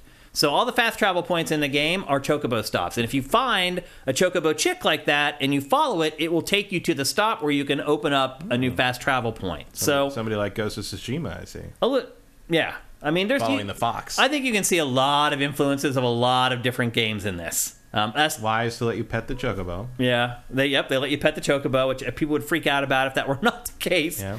Another nice thing in Cyberpunk 2.0 is you can pet. There's cats around town. You can pet them all now, not just your own Yeah, cat. yep, that's true. Um, and then the the thing about the chocobos, you can to upgrade carry them. cushions with you to rest on these uncomfortable benches. Yeah, That's funny. there's all kinds of little stuff like that in this game that has pleasantly surprised me, to be honest. Like stuff that I never dreamed would be in a Final While everyone Fantasy. else stands around and watches you re- relax on your little pad. Um, so anyway, though these chocobo stops they create the uh, fast travel points in the game, so you'll be able to get around pretty quickly. But again, also there's mounts, and the chocobo when you first start out, they're just a way to get somewhere quickly on the ground. But eventually, you get chocobo that can fly, which is bizarre. Have you seen the footage of the chocobo flying? Yeah, I mean they've always looked weird flying. Yeah, I I mean it makes no sense from a physics perspective. And then also the chocobo, eventually you get one that can run up vertical walls, Yep, which looks even more strange. all straight out of the original. Yeah, Like that was. I mean, you spent hours breeding those fuckers to get those abilities. yeah. Going to get that gold chocobo. Yep. You can also you you find uh, chocobo plumes throughout the game. You use those to upgrade the chocobo armor. Um, to summon any of your mounts, including the chocobos or vehicles, you just tap the R1 button. Um, and again, you can if you just want to fast travel everywhere, you can just use the chocobo stops to do that. Um, once you're out in the open world, they do, do do give you some stuff to make use of that space. Um, one of the mission objectives out in the open areas is kind of like Monster Hunter. They're called uh, hunt missions, and basically they're combat trials where you have to defeat a group of enemies before a timer runs out, while also completing a checklist of challenges. So it kind of hones in on the combat and, and forces you to become better at the combat in the game, which I think is interesting. Or in my case, uh, guarantees I will never do any of that because no interest in being timed. Well, you can also go back and replay them if you want to. Like if you don't get all the mission objectives Right. in so the you can amount of time that do, they you give can you. go back and do them easily when they're no longer valuable to you. yeah, pretty much. Out-leveled them. Oh, I should have also mentioned earlier, and you guys may have figured this out already by looking at the trailers, but you also play Sephiroth, Seph- Sephiroth which is something that wasn't in the original game either. So um, they're, ex- again, expanding things in certain ways to make it different while still adhering. There are cutscenes in this that are like word for word, shot for shot from the original as well. and So then there's scenes that are completely new. that, yeah, that are completely new. There are other scenes Well, that it is they a different timeline or whatever they're Right. doing with this. Yep. Um, there's also crafting. You can craft items like potions and Phoenix Downs. So you've already seen in this B-roll. There's just various herbs and things out in the environment that you need to collect, and you can use those to craft your potions and your Phoenix Downs. And then let's talk about the combat in this. At first blush, it looks identical to the first remake, which was basically this system where you chip the enemy down until you staggered them and then you unloaded. And that was pretty much the flow of combat. Now, that still remains the same. It still combines real time attacks and moving with issuing party commands when their action meters get full. So basically, how it works is you control yourself, but you can also have some influence over your party members. You have to watch their meters. Once they get to a certain point, you can navigate. You can slow down time to like a crawl, and then go through their menus, choose their attack, and then they can attack. So you do have some semblance of of uh, agency over your party members in this, which was something that you did not have in Final Fantasy 16. So some people may and I'll be honest with you, that was something I felt was a little bit missing in Final Fantasy 16. I didn't. You didn't miss it at all. I'd rather I prefer to concentrate on one character. Okay. In that because um I didn't think the babysitting of the different characters in in, re, in remake worked very well. Like I, I they they didn't do what I wanted when I wanted them to. I d- did not have the patience to learn how to like fine tune that system and um just didn't care. Like I'm real tired of the wear a meter down so then you can wear another meter down thing. Like and I think Square does it in the most boring way like on a regular basis. Uh, even 16 suffered from that to some degree. Although Yeah. it, for whatever reason, 16 felt like it took way less time to break guard than I'd agree. Final Fantasy 7 did. yeah. Um, and it's just I don't know. Like I, the it, it's it, I understand the appeal of the system, but like Square takes it too far and have been taking it too far in this series in particular since 13. Yeah. Um, there are tweaks to the combat, though. It's not exactly like the first remake. Um, it- the object is still the same. Still chip down the enemies until you stagger them. Then you unload with your limit breaks, which are basically your over the top, most powerful attacks. However, there's something called new synergy skills, which let you team up with party members for more powerful combos um, that you perform by holding R1 and then you either tap the triangle or the square. So, I don't know. Based upon the footage of it that I saw in this B roll that Square Enix sent us, it was really hard for me to tell the difference. Like that versus just spamming the square without holding the R1. I mean, it's it's a whole other list of attacks, so it does give you a little bit more variety. It's kind of hard to see it when it's happening that there's much of a difference from the normal combat. However, there are things called synergy abilities that are available if two characters have matched out have maxed out the synergy gauge. And then basically it's a two character limit break. So a two character like finishing move where you team up with someone else in the party and those are pretty cool. Now i will say this. They're a little bit like um, what are those attacks in mortal kombat 1 that cinematic and you can't skip them in the middle of Uh, fights the fatal blow. Or yeah, the fatal blows. It's a lot like that. Like there are these elaborate cinematics that play out, and I could see where after a while you may hope that there's an option to turn those off, those cinematics. I doubt that there will be. It's funny that like you like in this the in the more like highly detailed way of presenting this, there's it's just more and more obvious. It's like Aerith, you should really change clothes. like you should have pants on while we're doing. It is a little you know? absurd, yeah.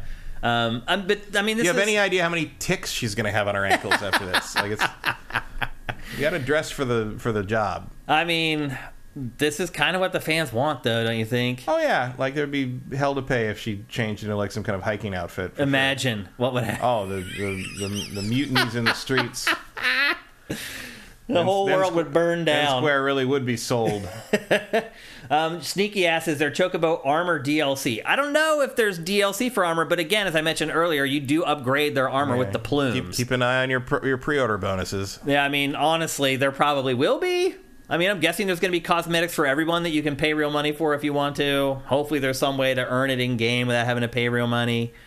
Uh, but anyway, the synergy abilities again, they're basically like a two character team up finishing move that you can pull off. God, the level, the LOD pop in is insane. Yeah, that's their engine. I mean, it's kind of that's kind of the way it is, unfortunately. like the ground clutter is just like clearly beyond. Well, he's creeping. I'm like, hey, you can't move any more slowly in a game, and still it's like when, popping it, when he in. rolled across the little clearing there, just all the dandelions just suddenly Appeared. came into existence. Yep.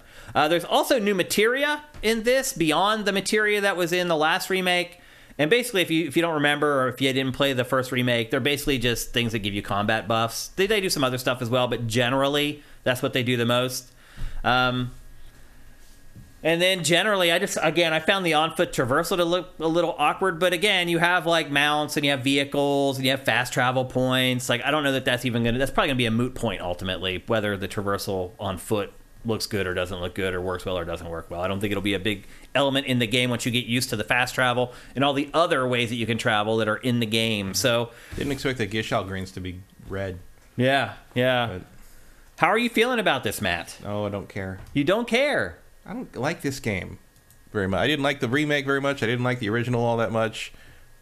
Whatever. Like I'm I'm glad people who like this game are finally getting this remake they wanted. Mm-hmm. Um, it still feels weird to me to break it up into all these chunks. Yeah. I wonder if once the third one's out, they'll do some sort of like unification pack where Probably. like yeah. re- reunion That's probably gonna be the, the subtitle of the third one. Reunion. You're right, yeah. Because they they've called other Final Fantasy things. If, like that was the reunion was the name of like that spin off thing they did too back. Yeah. Um, I don't know. I want. I'm curious how well it will hang together with the first one. Um, It's coming on two discs, but they said you install both discs at once. It's not like you play for yeah, a just, while and a- then no, swap no. the discs. It's Those days are just gone. to hold that much d- data for the install. yeah. um, which will be overwritten by the day one patch anyway. So Yeah. it doesn't matter. Um, I- I'm like you, Matt. I thought Final Fantasy VII, the OG version, was overrated back in the day. I played it. I thought it was good. I didn't think it was like mind blowing. that was fine. I didn't really like the remake at all. I think I played it for like 20 hours and then I quit. I haven't seen any shimmying yet, so that's good. That's true. I mean, but I'm guessing that's in there too, Matt. I'm just being honest. maybe I mean, I'm sure, I'm sure we'll end up in some dungeons or something. But I'll say this this looks way more interesting to me than the first remake. It does. Just being outside changes everything. It's still Final Fantasy. Instead VII. of being in those dingy steel gilded corridors in the last one, like that's what turned me off after a while. I just the game just felt oppressive. Like it was very samey. yeah, Um, this is this is more. Well, again, like I, you know, I didn't really like the combat either. me either. um, it didn't. Obviously, it didn't keep my attention. It just the the enemies just felt like damaged sponges. Their Mm-hmm. There's just way too many hit points. Like boss fights, it's like you hit them with your most powerful attack, and like you can see one pixel go off their health bar. Like Yeah. I just don't like games like that. Well, and it's also like I, general. I know it's like I, all this stuff I know. It's like okay, I know there's a way to beat you in like five seconds, but I don't know what it is, and I don't particularly care to learn. Yeah. you know, so like, I can go online and like Google it, which I hate doing. I don't mind doing that, but it's just like I don't like. For whatever reason, like my head just never got around like the ins and outs of this combat system to the point where like sometimes a lot of times this stuff is like, oh, I look this up. Okay, that's how that works. All right, so the next time I run into an enemy that's giving me trouble, I'll try like to use this or some adaptation of this, and it'll work. And that just never happened in this game. I always had to Yeah. relook. I'm like, oh, you want to, you have to do that? Okay, how would I learn that? I, I said learn that by failing and then reloading the save, which I'm like, I don't have fucking time for that. Yeah. Um, I just don't care. I, you know, I know there's people that get really good at this game, the, the previous game, and like we're posting all the combo videos and stuff, and it's just like cool. I just want to play it. Yeah. I don't. I don't. I, I don't need to treat. I don't want to treat this like a fucking college course. Like, uh, it doesn't deserve that, frankly. I, I it's it's fine. I'd honestly rather just watch a compilation of the cutscenes. Probably. I mean, again, I am more excited for this than I was the last remake. I, I, think, I mean, again, it's definitely more in my wheelhouse than the first one was, in just in terms of like what you're doing. But also, I feel like I've done a lot of play uh, action-based JRPG and a semi-open world thing recently. Like between this and uh, between like Tales of Arise and the Xenoblade games. Um, and probably like three other things. It's just like, what is here? And Final Fantasy 16 itself, it's like, what is here that I haven't already done? And what would entice me to want to play this other than being a giant Final Fantasy VII fanboy? And my answer to that is nothing. it reminds me a little bit of Final Fantasy 15 too. Honestly, the way the combat works and like Somewhat. obviously- I mean, I think inevitably you're going to feel the need to make that comparison to any open world like Square Enix like Final Fantasy thing, just because of you know 15 being the first. I don't know if that's 100 percent fair because Yeah. Final Fantasy 15 failed so horribly on all of those counts and i'm i will freely say that i in the end i think i like remake better than 15 um, i admit i didn't play 15 after they quote unquote fixed it yeah. um, you know, and maybe that's hypocritical in the sense that I did play Cyberpunk after they fixed it. But Cyberpunk was a lot more engaging, even in its vanilla form, than Final Fantasy 15 ever was to me. Um, I don't know. I just it's just so much time and effort and money committed to a giant bloated three part for no particularly great reason remake of a game I really just thought was kind of average in the first place. The other thing too about the combat in the first remake was I felt completely disconnected from it. Like you have to hit something like eight thousand times before it dies. There's never any damage to the creatures. There's like there's very little response to your attacks. It's like you're attacking like a paper mache like pinata. Like it doesn't feel like the enemies react to the attacks. I didn't feel like I was getting good tactile feedback from my attacks. It just felt like I was just watching these pre-canned animations of these insane like flipping sword swipes that like weren't doing anything. Mm. You know, I don't know. I always felt like I was missing something. Yeah, it just felt like it It's just wasn't I'm like, why did the limit break do like nothing to that Right. guy? Because again, Like- the enemies in this game, they're all bullets, they're all damage sponges. They can take way too much damage, way more damage than they should be able to take. Like and then there's just I don't know, like all the cutscenes with the characters out in the open world, they just seem weird and like, like, they're just very Square Enix, old school Square Enix, old school Final Fantasy, which we've talked about. I mean, this looks very. I mean, honestly, it looks like Final Fantasy 16, where all of the side quests. Where talk to this guy for five minutes, do a random fetch quest, and, and then come back and come back. Not even come back. Sometimes it just solved itself once No, you did right. the thing. That's it's just like, right, yeah. all right. I got, We only learn from The Witcher 3 to a certain degree, apparently. Yeah. Until recently, when I saw the sales of the first Final Fantasy remake, I would say this game's going to be the best selling game of next year, but it's not going to mm-hmm. be. And also, it's still going to be like, even those cutaways to Cloud, it's just like, God, he looks like he's going to fall over and die of TB any minute. Well, it's just ridiculous. His hair. I mean, it's. I don't know. We can go on and on I mean, the about. hair is fine. I mean, they, they do make fun of the hair. Like they, they're they're self aware about that, but there's just elements of it where I'm like, just his face. It's like he doesn't look well. Yeah. Maybe he's not well. Maybe that, maybe that's part of the point. But like everybody looks a little anemic. I mean, I don't know. To, to me, the whole Square Enix RPG thing, the three, they all it just all looks weird to me. Uh, Red Thirteen looks more like live, lively than anybody else in the party. oh yeah, he runs around like crazy. Yeah. Um, It's just it's just weird that everybody has that weird uncanny valley thing, and then you look at like Barret's gun arm, and it's just like the most lovingly rendered thing in the Yeah. fucking game. Like, is it- yeah. like It's strange. I mean, look at this shot right here. What is going on? Like, well, he's the I think some people like the Red weirdness. 13's like smelling out the scent from the attack that they're supposed to solve, so they're talking about it. It's all detective work. He's just he's talking to a dog That's a cat. Or 13's a- whatever the hell it is. a- is. That a cat? I think Red 13's more of a cat than a dog. Yeah. It's a hyena. It looks like to me. No, that's he's like a lion. Okay. He's supposed to, like he's like a shaved mane lion Yeah. character. Um, and, and actually, no dog has a tail like that. Actually, that's a, that's, Ja- a, that's a big cat tail. Jerry Boulet brings up a good point. There he is riding the riding the chocobo. Yeah. He says Square Enix needs to learn how to do side quests. Yes. Yeah. Yes. And that was a problem in Final Fantasy 16 as well. Like the side quests in that weren't great either. Like it just hasn't really sorted Mm-hmm. it out yet, unfortunately. Um, but yeah, so this game is They're coming. still sort of stuck in this weird thing where it's like, you know, side quests don't have to be like MMOs, right? right. You can Yeah. have a real quest be a side quest, like where you do real things that have meaning instead of just fetch quests, which is typically like 80% of Final Fantasy side quests are just fetch quests. Mm-hmm. So um, there you go. That's Final Fantasy VII Rebirth. Again, it comes out on February 29th. We have leap year coming up in 2024. Uh, so it comes out on leap year day on February 29th. So not long to wait. It is a PS5 exclusive for right now. Um, and they have announced that it's going to be a PS5 exclusive for at least three months. Does that tell you that the PC version is going to launch three months later? Mm, I mean, it could, but I don't think it will. You don't think it will? Uh, Nomura says he's a feline. It's a feline. It's Yeah. a cat. That's Despite a tough one. despite pervading fan beliefs, a lot of people think he's a dog. he looks like a dog. He's like a hyena to me, Nomura's- or just a mutated hyena. No dog has a tail like that.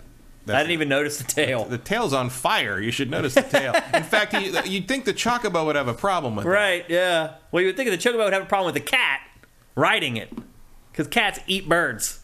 Anyway, I don't think that cat's gonna eat a bird that big. Ostri- ostriches are not afraid of Luna. That's true. Uh, so anyway, there you go. Again, that is Final Fantasy VII Rebirth PS5 exclusive coming February 29th. All right, let's move on. We're going to talk next about a game that I have spent a good bit of time with this week, and maybe some of you guys have as well because it's on Game Pass, and that game is Payday 3. Um, the first thing I'm going to say about Payday 3 is that I believe critics have been a little harsh on the game in general. Now, one thing critics have been bringing up a lot about it is that there are connection issues getting into games. And I will say this I have had connection issues, but it's the same every time. The first game I try to play when I boot it up, it will not matchmake. It will eventually just crash and spit you back out to the main menu screen. The second time, it always works. But that has happened every time. Yeah, there are people who have literally not been able to play. Really?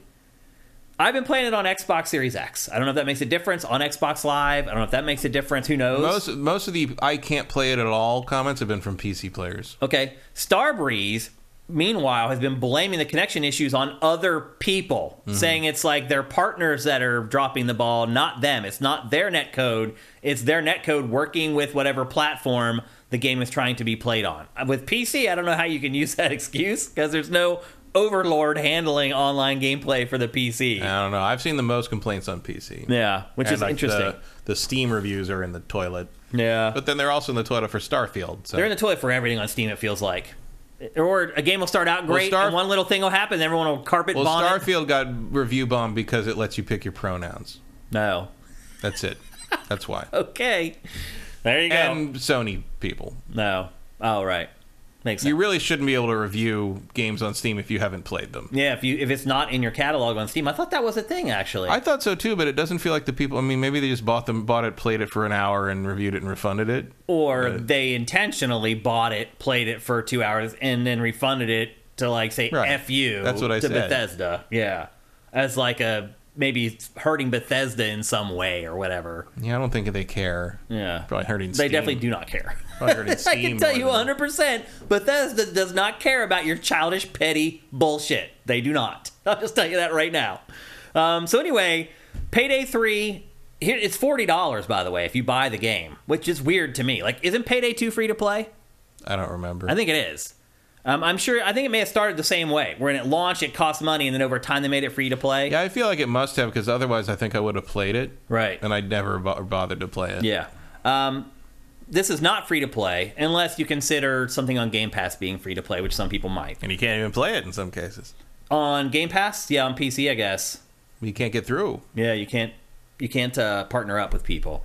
Um, Like I have, n- I've rarely seen things that have united like the weirdo rage click right wing dumb fuck YouTubers and like the normal people. But like everyone's just sort of like, yep, we're all on the same page on this one. Like I, we can't play it. Probably it's not reliable. Like I, I have not seen unified hatred for a game like this in a long time. yeah, and again, like to reiterate, I think people are overreacting. Like I, I have not had big problems playing. Again, playing on an Xbox Series X on Xbox Live, I have not really had major problems with it at all. Um, it is a forty dollar game. It's available for PC, PS5, and Xbox Series. It is PC and next gen only. I'm surprised this game was not released for last gen because it looks like a last gen game. We'll get to that. Um, I would never know this wasn't Payday Two at Yeah. the time. I mean, I, it's not like I know a lot about Payday Two. uh, Well, here's I've how the cutscenes work. They're animated stills. There are no cinematics in this game. Was anyone expecting there to be? I mean, there should be. It's 2023. They've been working on this game for 10 years now. It's It's- been it's 10 years since Payday 2. It's Payday. Like, who cares about this story? Like, Well, I, I guess you're that they they agree with you, Matt, because there really isn't much of one. Like there are these cinematics. these that- games have always felt like weirdly half-assed to me in general. Yeah. like That's what I'm getting So at. it doesn't really shock me. Yeah. that this is what you get. I, I'm sho- I I'm am shocked, there's cutscenes at all. Really? frankly. I figured this game would just be like, okay, jump in a match, play a match, you're done. I mean, again, Payday 2 has been on the market for a decade. They've Does had Payday a 2 have- decade to make its Does, sequel. does Payday 2 have a story? Probably Like not. cutscenes and stuff? Again, I haven't played it in it since a decade. Hmm. I haven't I haven't played it since it came out. I remember very little about the original. So Because to me, I would imagine this would function basically like Fortnite. Like, Yeah. just like play Match, a game, match, play a match, game, match, play a game, play. Like, the fact that there's any kind of story to me is kind of ridiculous. well, you can see right here actually. Uh, there's like an actual campaign. this is like where you choose there, the yeah. missions, and so how it works is like um, you see No Rest for the Wicked and Road Rage. Those are the actual missions, and then those things that are unlocked in between, those are cutscenes, quote unquote. Again, they're just, I'm just trying to picture caring about I the didn't. story between I did payday not. matches. I, I after the first like two missions, I stopped watching the cutscenes because they're so horribly done. And really, there isn't a story. Like, there's a crime wave in New York City is like the overarching like premise of the game. But all these cinematics are really just like loosely connected narrative pieces that are there to make you think the people you're stealing from are bad people, so that you don't feel like you're a Mm. so, it piece of so it can't even commit to that. Right. It can't even commit to making the player feel bad for stealing. Not like feel bad. Just if if you're trying to do Heat, do Heat. Right. You're trying to do the opening of Dark Knight. Do that. Yeah. They don't commit to it. They hedge the bets. Like every cinematic is basically telling you this is why this company or this person is I- bad, I and pro- therefore it's okay for you to steal from I them. promise you, in any situation in which you are wearing a clown mask and holding a gun, you are the bad guy. yep, I'd say that's probably pretty accurate. But anyway, as I said, those cinematics are optional. You don't have to watch them. I stopped watching them after a while because, to your point, Matt, who cares? Like, does the plot really matter? The plot is you're robbing this place and you need to go in and get the stuff and get out alive. And typically, how the whole thing works is you start by choosing your loadout. They match you up with four people. Again, the first time I match up, it never works. It works every time after that and you and you uh, load up with three other players. They also have chosen their own loadouts and things like that. Um, there is just one mode in the game, this mode, and a tutorial, and that's it. And not only that, in this mode, there are just eight missions to play. I made it through all eight missions in like four or five hours of playing, maybe a little longer. Because sometimes like people just quit, and then you're left with just bots on your team, and the bots in this are worthless. Don't even bother trying to play with bots in this game. Don't try to play it by yourself. You're just going to end up spending like 30 minutes on a mission and you're going to fail it and you have to do it all over again. And that is one thing about this game. Like, it's a pretty big commitment. Each mission can take anywhere from like 30 to like almost 50 minutes. And there are some times you get to the end of that mission and you fail and you get like nothing. You get like a little smidge of XP and you have to start it all over again. And the reason it's really frustrating is because each mission in this game is like a phase. So you start out, you're outside. You got to go around the building, got to figure out how to get in. That's what I'm doing right now. And as you saw, you can like cut the sill of a window to be able to get into the window. You figure out how to get in. Once you get in, you got to figure out, okay, where where's the stuff that I'm trying to steal? And sometimes the game doesn't even present the stuff that you're trying to steal right away. There's a bunch of other crap that you have to do beforehand. And sometimes that other crap takes a really, really long time. It can take like 30 minutes before you even find the stuff that you're trying to steal in some of these missions. Like it takes that long for them to kind of get to the actual part of the game where you're actually playing and doing what people, what most people think you do in Payday. Um, but I'll say this: so there's eight missions, but the locations vary wildly. Like I really thought it was just going to be one bank heist after another. Okay, here's a bank where the vault's in the basement. Here's a bank where the vault's in the back. Here's a here's a bank where the vault's actually out front. Like I thought that's how they're going to mix things up. That's not how it works. Like they have crazy. They I will say this. They've done a really good job finding creative ways to make this template, this gameplay template, work across a bunch of different locations and mission objectives. Now, truth be told, the areas are small. Um, it's not like you're loading into this huge open world or anything like that, and then you're like trying to figure out where to go. It's there's waypoints everywhere. The game does a good job of guiding you in what you're supposed to do. What's happening right now in this B-roll is they're using thermite to burn a hole through the ceiling that will then drop us down into the vault. Um, you use thermite a lot in this. Sometimes you use it on locks to get indoors. Sometimes you use it on vault doors. And a lot of times while that stuff's happening, the game turns into like a horde mode. So that thermite burning through the, the floor there, that will take like 10 minutes. And while you do that, waves of enemies flood in. Um, there's sometimes where you have to use like these crazy drills to unlock um, the locks to vaults. Those will take 10 or 15 minutes. So basically, you, you stand there and you defend that spot, that drill, while you're flooded with enemies, while the enemies try to come in and turn off the drill, et cetera, et cetera. So, in a lot of ways, this game is more kind of like a horde mode than anything else because that's really what it is. You are trying to steal the stuff out of each location while the game is sending waves of cops at you. And eventually, they send heavies that have crazy armor where you need grenades to even damage them. Um, they don't really do bosses, so to speak, in this, but they do get, get pretty creative with some of the enemies, like the heavies that the that the cops send in after you. Um, but there's a bunch of like cool little things in this, like simple bank heists really are just the beginning. Like there's one mission where you're you're trying to steal from an art gallery, but you just don't go in and just grab all the paintings and then take them out. Like you have to use this machine that's like a scanner that will scan each painting to tell you whether it's authentic or not because in the gallery some of the paintings are actually fake. Um, so like part of the mission is you got to find the scanner and then you got to set it up and then the horde mode kicks in while it's scanning the painting it takes a while you have to defend the little scanning machine while it scans the paintings um, there's another one where you escort a vehicle like an armored vehicle through across a bridge and as you go it's a little bit like um, like Overwatch, like the main mode in Overwatch, where it moves very slowly and you have to walk alongside it and defend it. Along the way, there, you have to go and find like these planks that you can put over holes in the road so that the, the armored vehicle can can go over like gaps in the bridge. And then you get to the end of the bridge and you have to actually infiltrate the truck and blah blah blah. Again, they find really creative ways to find unique ways to make heist missions. Um, there's another one where you go into a club and you have to get into the VIP area, and there's a crypto wallet in there you have to steal. There's another one where you infiltrate a dock, and there's like a there's a big cache of experimental electronics inside the dock, and you have to get in there. Like again, I'm really impressed with how they've managed to mix up all the objectives to make it feel like it's not like this, which was what you're seeing right now, which is just invade a bank vault. Um, this is the first mission, and you never really play another mission like this again. Um, another thing that you have to get good at, and I don't wouldn't say communication is that important, other than when you're first starting, people can help you by telling you what to do if they have a mic. but generally, the game does a good enough job with just the waypoints at telling you what it's asking you to do. Um, which is good uh, because nobody uses mics, and maybe that's for the best ultimately. Um, but um, you enter each mission with a primary, a secondary weapon, a deployable, which is like a sentry turret, or like these these pickups that you can drop um, for shields, health, and ammo.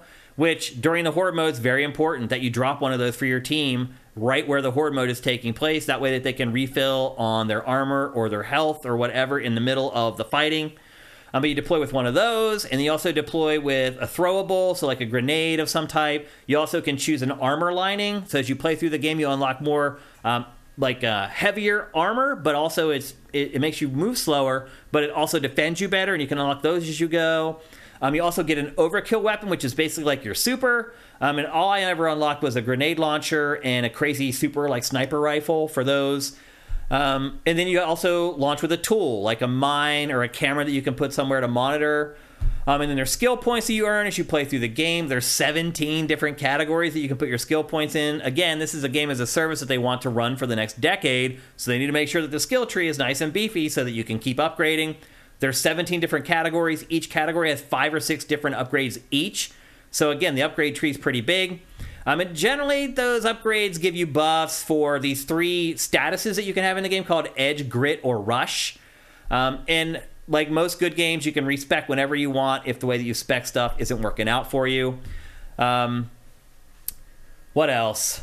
You make cash for each heist, so eventually you find the stuff that you need to get out. Like right there, that guy's holding a bag, and generally they are bags. And but you have to be smart with how you do it because they'll put you'll fit you'll you'll find the stuff like hidden deeply inside the building, and you need to get it out of the building in shifts. So you get it all out of the vault, you throw it out into the hallway, then you get in a fight. You win the fight, you finish the horde mode, you pick up the stuff again, you move it further out towards the the exit. You maybe you get it right next to the exit. Then another horde mode kicks in. Then you move the stuff outside. And outside, as you can see right here, that's when like generally like the the most crazy police assaults happen.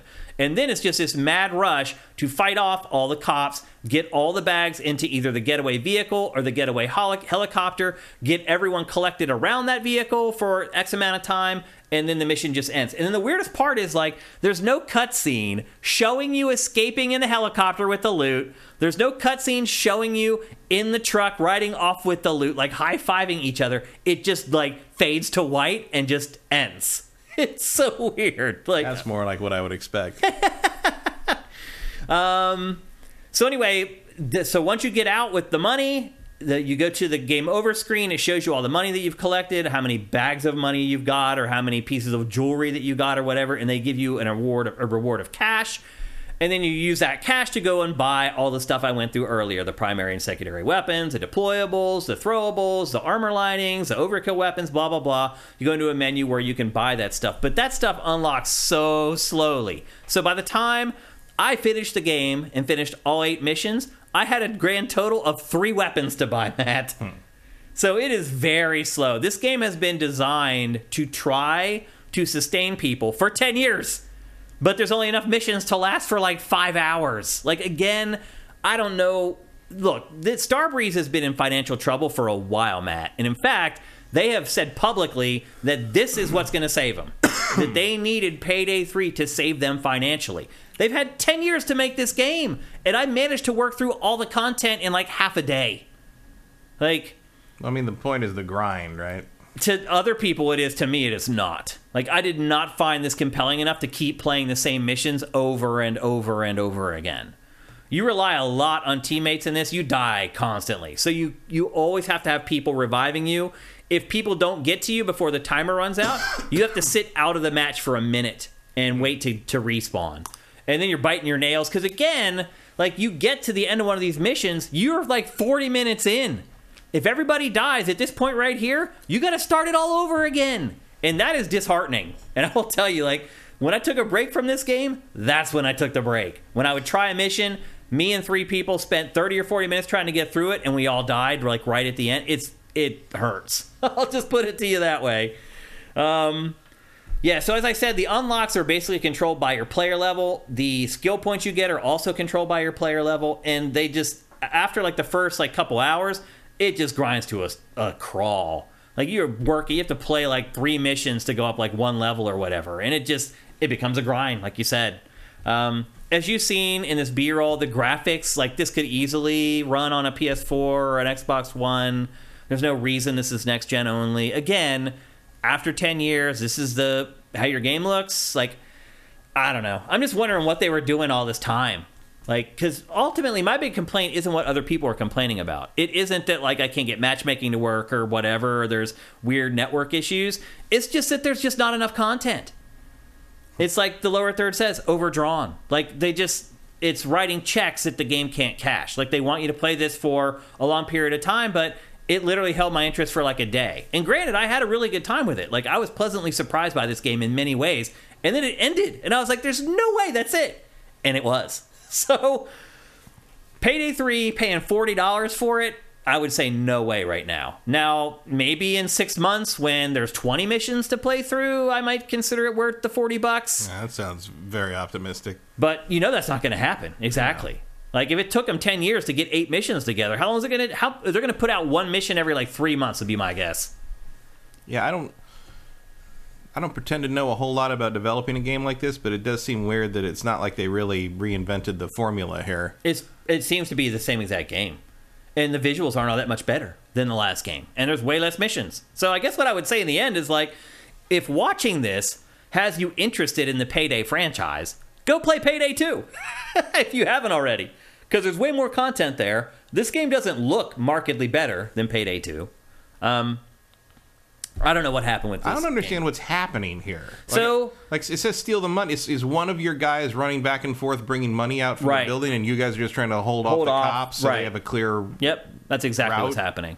And what happens sometimes in this game too is like you get to the end, you've loaded all the bags into the vehicle or the helicopter or whatever, and there's one dude mm-hmm. who is just out running around killing people and the other three guys you're standing there at the getaway vehicle and there's like the three out of four on the screen and you're just waiting for him to show up and meanwhile you're getting bombarded by like heavies and enemies and you're just like bro where are you and when everybody dies in those situations it'll make you real mad matt let me just mm-hmm. tell you buddy if you've beat if you finished the level and some jackhole without running around being a jerk and everybody dies before he gets back there to exit, oh, breathing fire, man. So there, you are highly dependent on other people in this game. Like if you aren't playing with a bunch of good people, like it's you'll never finish a mission.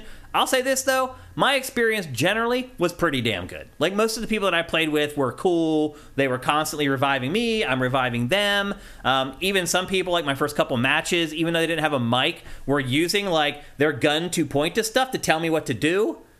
Like I also forgot to mention that like there's these moments where you have to get the loot. So you get into the vault or you get into the gallery art gallery where you need to steal the paintings or whatever and you need to actually get it so if you're in a vault you're doing a bunch of like safe cracking stuff um, if you're trying to get paintings or art a lot of times they're behind glass and you have like this laser the same one that i used earlier to cut the sash on the window you can use that laser to cut through glass and then like grab jewelry out of cases or to um, cut through glass and get paintings out from behind cases and things like that and that's a whole other thing like one person does that while the other three players defend so there's just there is a lot of teamwork involved in this to actually complete missions.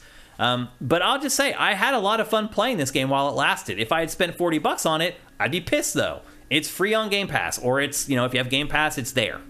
I noticed people are very touchy about us saying free on Game Pass, Matt. Mm-hmm. people, people get salty over that. I don't know why, even though basically stuff is free. Like if you do the math, each game costs like four cents a month on Game Pass. But anyway, um, it is on Game Pass, and that's how I would recommend everybody plays this. Like if this piques your interest, just get Game Pass for a month. Instead of spending $40, spend $15 and play it for a day and a half or two days. You'll have been all the way through all the missions, and off you go enjoy the rest of your life to go to play some Cyberpunk 2077. And, if you're actually going to rob a bank, uh, the plan should probably involve only one trip to the getaway vehicle. The whole thing's absurd. I like, mean, the whole idea of the game is absurd. Like there, you this you, you, if you're gonna rob a bank, you don't stay at the bank for 40 minutes. Like you get the stuff and you go, and then you get in like a car chase, and then maybe you wreck the car, and then you get in a gunfight. Like that's how a real heist would work. Like no one's gonna, you're not gonna survive if you stay at the bank for 40 minutes. They're just to b- blow in so many cops that they're just to annihilate you. So, yeah, you definitely have to suspend disbelief to play this game. Um, there's no doubt about it. There's a lot of absurdities about it. The other thing, too, is that you and you, your compatriots are bullet sponges. You can take so much damage before you die. Like, it's not realistic, but it is fun. And I did have fun playing this game for a day, day and a half. To me, that's not worth 40 bucks. So, mm-hmm. my recommendation to you is if after listening to this or watching this and seeing the footage and you're interested, again, just Where did get, that guy come from? I don't know. Just get Game Pass and see. Here's the other thing it does too. Look at the little space we all have to hide in. Like we all need to be within those white lines to count that we're like ready to leave. See, we're 2 out of 3 right now. Team escape, two out of three. We're waiting for the third guy to get into the damn white zone so we can finish the freaking mission. Like, again, you really have to rely on other people playing with you. And for the most part, 90% of the time, that was t- it totally was fine. It worked out great. Um, so there you go. He finally showed up, and here's the end mission screen where you get to see that you well this is early in the game so it actually i think this this mission leveled me up like two levels or whatever but once you get to like level seven or eight like it takes multiple missions to go up one level. It starts to turn into a slow slow grind. So that's payday three. Um, again i had a lot of fun with it. I would not recommend it for 40 bucks. I would probably as it sits right now 20 25 bucks would be the right price to pay for it. But again, I recommend just getting Game Pass for a month or just waiting six months. Eventually, this game's going to be free to play. It just yeah. is. Like, and by then, once they decide, oh, people aren't paying for it anymore, there'll probably be 30 missions to play through. But again, I would recommend going back and playing Payday 2 before before you shell out 40 bucks to play this. The upgrading graphics isn't worth the money that they're asking you to spend for it. So, do you have any questions about Payday, Matt? Nope. Let's check chat and make sure. Um, Commander Fett sounds like they need a voting system to end the match. Yeah, I don't know how that would work though if the majority of people are in the escape, you just all vote to end the thing, and it doesn't matter if dipshits if dipshits running yeah. around doing whatever. Yeah, I guess that would be a way to improve it for sure. Um, AJ the Legend Watson asks, "Is there environmental damage?" Um, yes, there is. I mean, you saw as part of the gameplay, for example, you use the thermite to burn a hole through the roof, and then you fall down in the hole, and then you're in the vault. There's a lot of stuff like that. Now, like if you just stand like and shoot a wall, will it explode and tear apart? No no, there's bullet holes, but you can't completely destroy parts of the environment if that's what you're asking. Um, Four leaf clover, this is not says says Big Dave Lazard. um, Erebus Jones says it's Left 4 Dead Bank Robber Edition. Yeah, I guess because it really is just a horde mode when it comes down to it. Mm-hmm. It's a horde mode that you're trying to accomplish objectives between the horde rushes, essentially. Um, and in that way, it probably is one of the better horde mode games. Um, again, it kept my attention until the missions ended. And I probably would have kept playing, but once I finished those missions and they're like, "Do them again," I'm like, "Nah, I'm good," and that's where I left it off. So. Uh, Vincent says there should also be a partial success option, like leaving with 60% of the money if you're getting overwhelmed. You can leave with any amount of the money. It's up to you, like how brave you want to be and how many times you want to keep going back and bringing the bags out. Like, there's a total in most missions. There's a total of like 15 or 16 bags, something like that. Um, that's just my rough estimate. And there's some missions I finish with six bags. There's some missions I finish with all the bags, and that matters. Like you get more money the more bags that you get. Sometimes a lot more money. But the other thing I should have mentioned that I didn't mention is that the money, like I have like I finished playing a day and a half. I had like four million dollars and nothing to spend it on because again, I finished the game. I had three weapons to buy, two of which I already had, and the other one was like a battle rifle or whatever. I'm like, I don't even need that. So yeah, like they you earn money and then and you can again you can leave with one bag of money, you can leave with all the bags of money. It's up to you and your team how much risk you want to take because again, when you're at the end of the and you've already spent 40 minutes on that mission, it's high stakes. Like you get you grab the controller a little more tightly because you're like, "Damn, I dedicated 40 minutes to this. We're not screwing this up." And if one of your teammates screws it up, you get pissed. I got pissed. They they're lucky that I didn't have a mic because I would have let them have it. So yeah, like the there's risk reward with the money and like how much of a risk you want to take trying to get all the money and be greedy versus like okay we got most of it. let's just all get into the white zone and end the mission and collect our cash. So there is kind of that seesaw to it. Like, well, I want more money. Do I want to make sure I finish the mission and I didn't waste all my time? So there's a little bit of element of that to it as well. Once again, you guys ask great questions. So. Uh, Nightwing 3060 sounds like Saints Row. Hmm. I don't know about that. Mm. Yeah. Um, Unless he means having so much money you don't have anything to buy. oh yeah, that, if you're talking about that, then yeah, that would be a pretty good analogy. So, but there you go. That's Payday Three. It's available for PC, PS5, and Xbox Series. But most importantly, it is on Game Pass. So if you want to play it, that's how I recommend you play it. Next up, we're going to talk about a game that I also played. Actually, yeah, I played it this week. Um, and Matt, I believe you said that you had played the original, and I had Yeah. not. I had never played the original Ghostrunner. So I got to play Ghostrunner 2. There's a demo available right now. I think it's on every platform, if I remember correctly.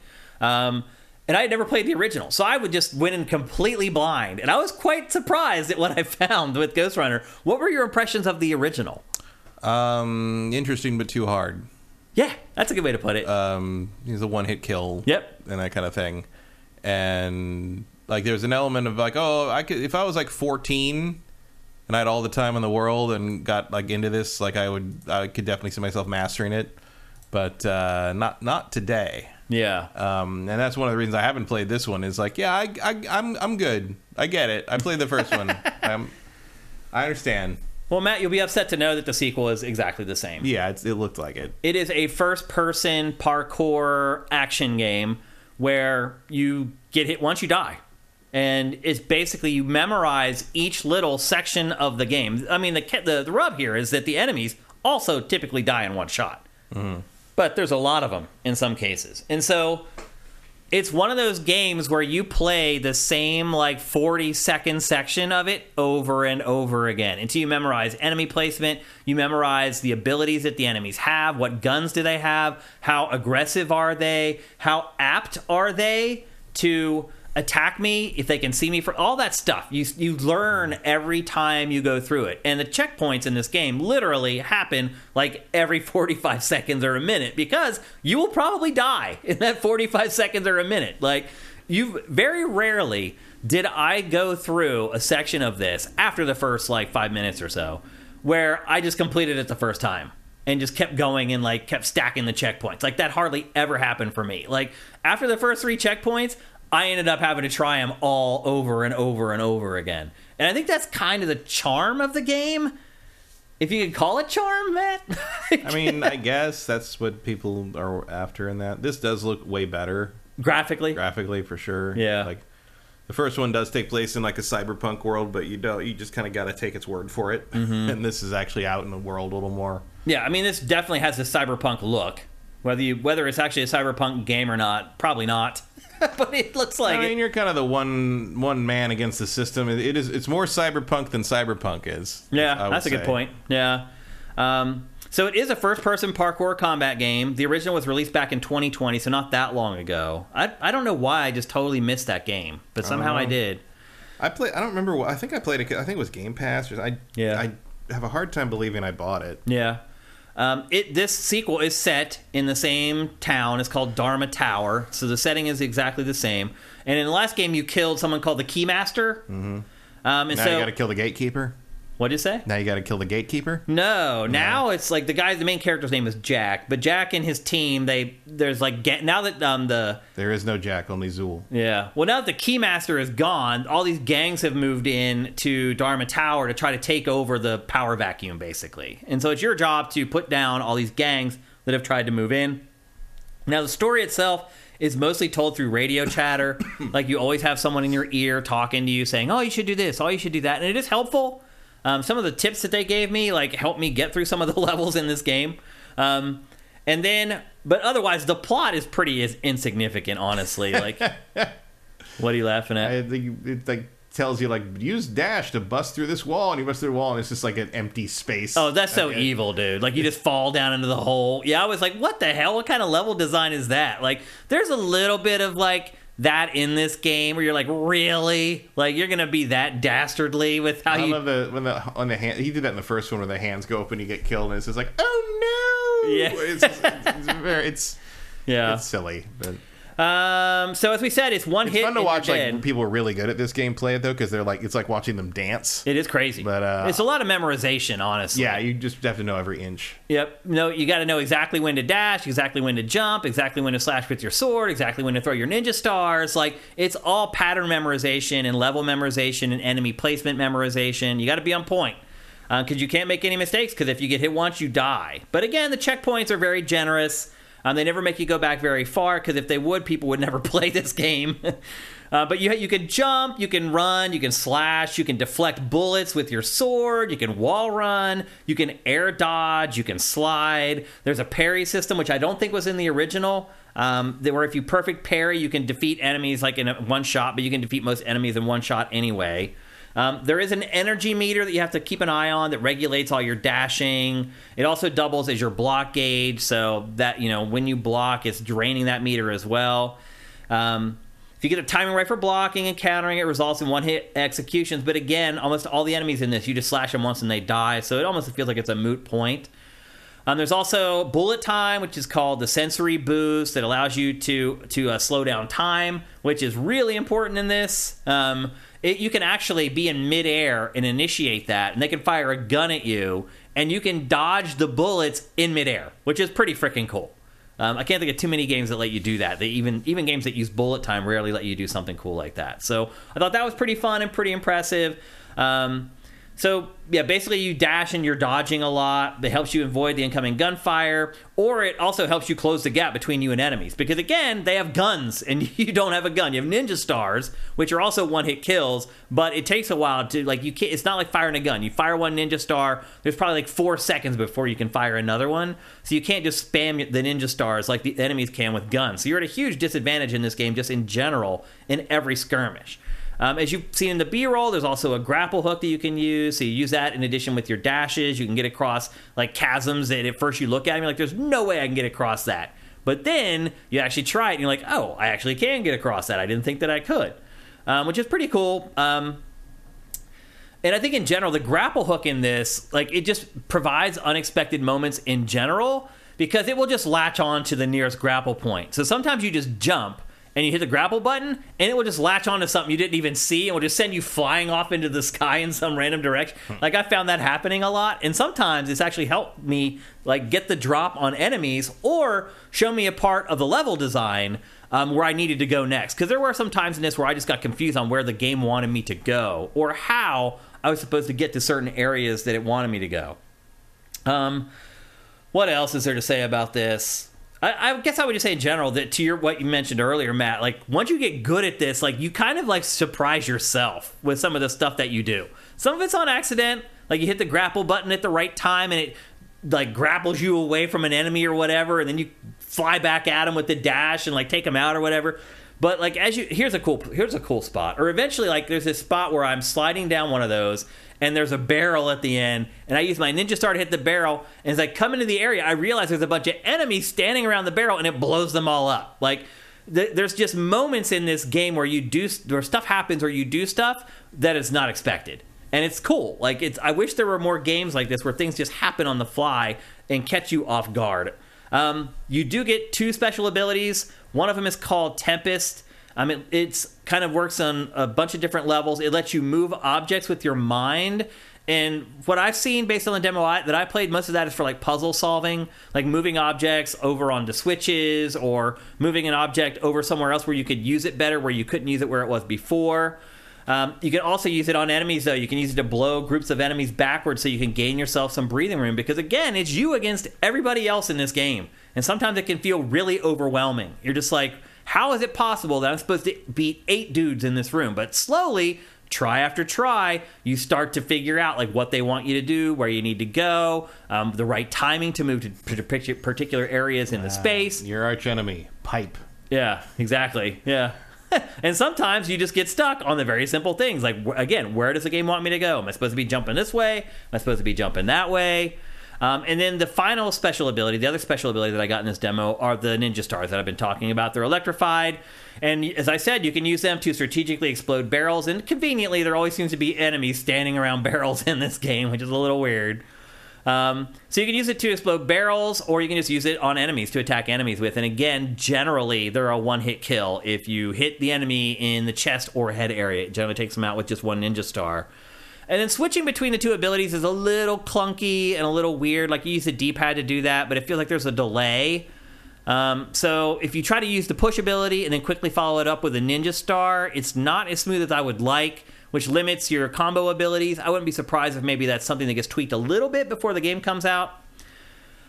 Um, and then there's another style in gameplay style in this that I did not get to play because it's not in the demo, and that is riding a motorcycle. Like it's almost like the uh, light cycles in Tron. Um, it, the bikes are really fast; so they can go up vertical walls and things like that. Um, and I did do a little bit of research on it, and some people have had a chance to kind of fiddle around with it, and they have not been impressed with it. So I don't know how that's going to turn out ultimately, the motorcycle stuff. But the parkour, the first person parkour stuff I played, I generally enjoyed. It does get a little frustrating at times trying the same dinky little section over and over again. Like there was one part that I got to where it was just like this big open area with like tracks that you could jump on and ride on that went in a loop around the area. I had to play that section. I don't know. It probably took me 20 tries before I figured it out because there was always enemies running into the fight behind you. You'd engage with one enemy and you'd finish that enemy, and before you could even turn around, someone would hit you in the back and kill you. So there's a lot of that in this. It's a lot of trial and error, figuring figuring out how the game wants you to do certain sections of the game versus just trying to do them on the fly. There is generally a very rigid air, uh, uh, path through the level that the game wants you to take. And if you try to freestyle it too much, it doesn't always work out so great. But but overall, I had fun with it. I don't know if I would want to play this for like 15 or 20 hours though. How long was the original? Do you remember, Matt? Mm, I want to say it was like seven or eight. Seven or eight hours. I don't know. That would be about my max for a game like this. Honestly, I don't know if I could take it much more than that, or I, play it. I, I, think chunks. you can run through it in like 20, 10 minutes 10 or minutes or something. Yeah, it's, But if you actually have to retry and keep trying to figure it out, then yes, it takes more time. So um, here you're actually going to see the Tempest skill being used to move objects instead of just using the pushback enemies. Um, and this is like a simple puzzle where I need to push this like air platform over so that I can actually make use of it to help it boost me up to the area where the other thing the ninja stars are used for too is to flip switches, and that's a big mechanic in this. Is like get yourself to a position where you have a clear shot at a button that you need to press with the ninja stars. Um, and that's another big element in it is like, okay, I need to use this spring pad to get up there so that I can jump high enough that I have that little window to throw that ninja star through that little portal hole to hit that switch on the other side of it. There's a lot of that type of stuff in this game. But generally, I had a pretty good time with it. I do think it's a game for a specific type of player. I think a, a, uh patient player probably will appreciate games like this more. People who enjoy a challenge. Um, I think it's a pretty good looking game, though. It's also PC and next gen only, so another game that is not coming to last gen consoles, and I think that that helps in its favor. The game also comes out, I think it's October. I have it here somewhere in my notes. I believe I do. Oh yeah, it comes out October 26th. So here's yet another game coming out in October that's just going to get totally lost in the shuffle, and no one's going to buy it.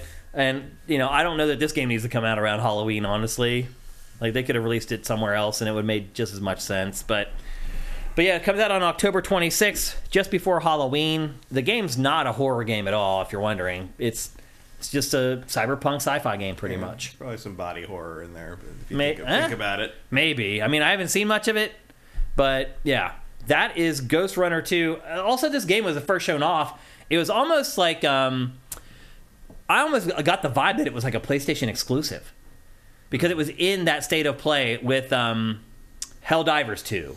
So a lot of people thought that those third-party games were actually like console-timed exclusives or whatever. That is not the case for either one of those games. This game is coming day and date with PC and Xbox. Yeah, I didn't see anybody think that about this one. Just Helldivers because Sony's publishing it. Yeah, yeah. Well, that's just I think PC and PlayStation. I think that is a console exclusive for Sony, um, but this is coming to Xbox as well. So, um, any questions about Ghostrunner Two, Matt? No, it looks looks very similar to what I played before. Did you pick up on anything there that looked drastically different from the first one? It just looks better. Yeah, just And, graphically. um, mm, I don't remember it tremendously well. I don't. I, the parry's new, I think, Mm-hmm. and I don't think you had like the force push. No. Did you have the. Ninja Star still in the last one? I want to say yeah, but I don't think they were electrified. I can't Okay. remember. Okay. Yeah, I'm surprised there weren't. Um, at least in this demo that I played, there wasn't like things where like here's an enemy and here's the, he's standing in a puddle of water. Like throw the ninja star in the water and electrocute him. Like I didn't see a lot of stuff like that, like elemental stuff. Maybe later on in the game that stuff shows up though. Probably not. I mean, that's too fast. Yeah. Uh, but anyway, that's Ghostrunner 2. Again, it's coming to PC, PlayStation 5, Xbox Series on October 26th. Next up, the game that got pushed from last week's show that is, I think, one of the most creative and unique games that I have seen in like years. And it's called The Making of Karateka. Am I pronouncing Karateka. that? Karateka. I had a feeling I was pronouncing it incorrectly. And I'll just be honest with you, Matt. I do not remember Karateka.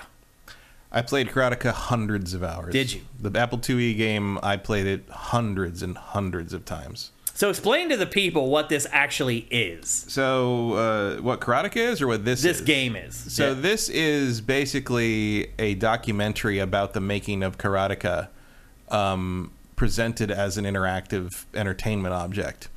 Um, so Karateka is a playable documentary. yeah, Karateka is made by Jordan Mechner, who who probably is more famous for creating Prince of Persia.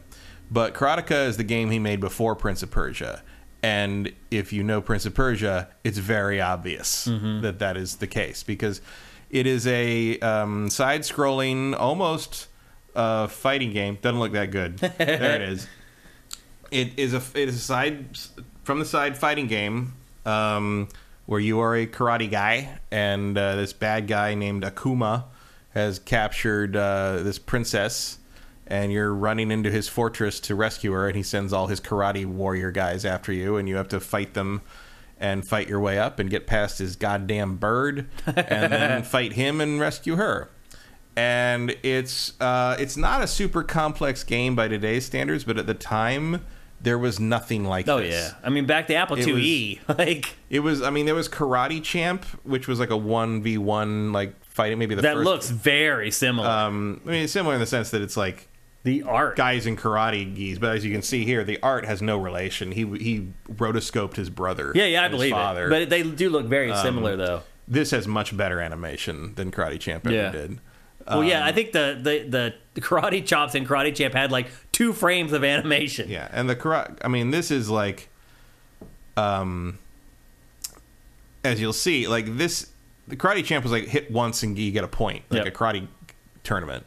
This is, you know, you have a life bar at the bottom. It's a real Um, action adventure game. Yeah, and you lose every time you you win a fight, you lose a life point because you're getting tired. So, I, but if you take and so basically you you'll see you run you run towards the next guy, and then when you get to the next guy, you have to stop and drop into your karate pose because if you get hit while you're in your standing pose, you die in one hit. um, and they have to, you have kicks or punches. The Apple IIe version is the be- they have a bunch of different versions on this. So one of the things about this is, and one of the reasons this ne- this has been made the way it was, I think, is that Jordan Mechner is just a very organized person. But you have all Wait, the, the, way this has been made, or the way this this documentary Okay, thing has been made. All you, have all these different prototypes of the of the game he was making before this, and the game he was the games ma- he was making Karateka, but also Death Bounce was the game he never that never came out. Karateka, and then he made Karateka instead for Broderbund. Uh, and then you also have some stuff from uh, like the the game he was making himself before that, which is an asteroids clone. Yeah. and you can play all of these. Yeah, yeah. Like prototypes of Karateka, prototypes of Death Bounce, prototype, uh, you know, the the unfinished game uh, asteroids uh, thing. Um, different versions of Karateka, Apple IIe, Atari 8-bit, Commodore 64. Um, I will say this: uh, the Apple IIe version of this game is a the original, and b uh, the best one because the buttons for punch and kick are separate. uh, because the, It's the a simple change. because the Apple IIe had two buttons, and the other game system, the, like the Commodore 64 and Atari, didn't. So you had to hold. You have to hold the, the attack button to kick. Yeah. And the kicks are way, way, way, way, way, way, way more useful than the punches. so you are hold. It, it just adds a little. There's a little bit of playing underwater for the other versions. Apple IIe is the one I played forever, and Uh-huh. I, I jumped in, loaded it up, and I'll tell you that it's it's hard to play this these some of these games on emulators because the way you the way you switch to running pose is you hold up on the joystick and then you tilt the joystick sort of up and forward and he runs. Yeah. And then to get him back into pose, you let it go and he just drops out as soon as he slows down. On an emulator, it's very hard to tell an emulator that middle motion of holding up and then holding forward. It, he will drop out of it. And the thing is, you can't get through the game doing that because it's it's time based as to whether the next uh, enemies will come out or not, and you'll just keep fighting these enemies over and No. over and over again. You'll never get to the end, and um, and so you need to be able to get up and run fast. And this is the first time I've played this game since the original Apple IIe where it, that actually works properly. Yeah. So this is the best way to play. And then this is a remade version of the game with not modern graphics, but obviously like it's it. You've got a little extra oomph. It moves a little Modern-er. smoother. There's better combos. Uh, the sound effects are so it's got some added things. There's like a couple more surprises because the game's only three three stages. yeah. Um, and the only real twist in the original is that bird on his shoulder. In the second mission, in the second floor, the bird starts flying at you as you're running, and it'll kill you in one hit if you're still running. So you'll hear it go, "Ah," and you have to stop, Karate pose. and then you have to punch Hammer or time. kick. Usually punch because it's faster, but it'll come at you either high, medium, or low, and you have to hit it because that's how the game works. Is you you can kick or punch high, medium, or low and that's determined by the angle you hold the joystick while you're attacking. You can get usually three combos in, three hits in. Um, this is this is a early on. You can do this sort of like like jab combo thing, uh, which very quickly stops working as you move forward. And um, they've all got different helmets on. They're very very very uh, very organized. What, what I'm more curious about instead of this old game is the playable documentary. Mm-hmm. Because that to me is something that Digital Eclipse is one that did this. Is that correct? Yes. That to me, that template can be used for Well, in that's kind of that's kind of what I mean. Is it can't? Oh. because again, the only reason you can make this is because Jordan Mechner is so organized and still has all of these things. all the old builds. And, You, yeah, yeah, like, and yeah, and the interview, and there's a bunch of interviews and stuff, and then it turns out the real hero of it is his father, because his father remembers all this stuff. Mm-hmm. And in the interviews with his father, his father's like, "Oh, you did this, and then you did this, and then you did," because his dad remembers more than he does. because Mechner was like 17, 18, and he was going to Yale, I think, and like Uh-huh. all, he was like he was working on games in the middle of that and failing classes because of it.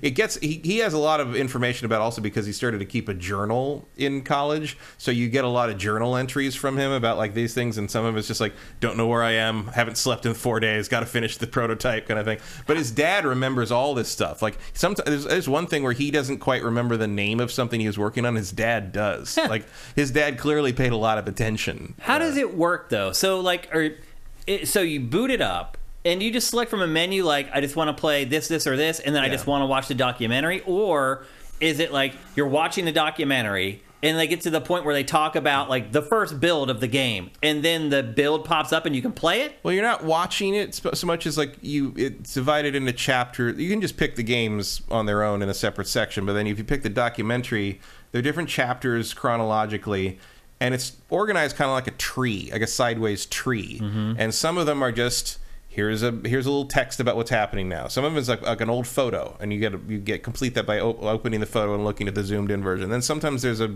play button, and that'll show you like a little video clip, usually interviews, or uh, sometimes it's interviews with him and his father, or, or like other industry people who were around at the time, talking about how important the game was.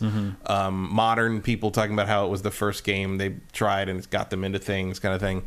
Uh, and then after, usually if they're talking about a specific version, especially early on, or they're talking about him working on his Astro thing or Death Bounce and the constant back and forth he was having with Broderbund about whether they were willing to publish it or not, um, which in the end they were not. Um, then usually below that on the tree you'll find like a little floppy disk thing that will be it'll have a little information about what that version of the game was and then you can play it Gotcha. Okay, Um, that's pretty cool. and so you kind of have a chronological organization of all the things all the versions of these of the games that at least still exist. There's, like- i think there's two or three versions of karateka that are that are all, uh, prototype things. Um, they did actually in the same way of this remake they did actually make a modern version of death bounce a game that has never been released before.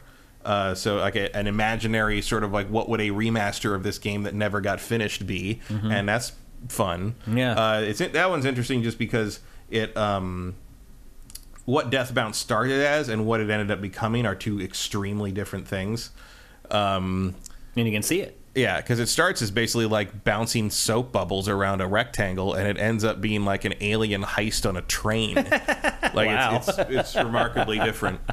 Um, I hear your point, though. You're right. Like most developers, publishers don't keep this Mm-hmm. stuff around. But man, if there were others that do, how? I mean, again, if you can get the assets, yeah, if you have the assets, there's no reason not to do it. I mean, like other than time and money, but like, Right. Uh, and this is a very significant. This is more of a developer's game, I think, Mm-hmm. um, in the sense that like this game inspired a lot of people to make stuff. Yeah. Um, I don't know how um, timeless it is in terms of like people who remember playing it, but I certainly do.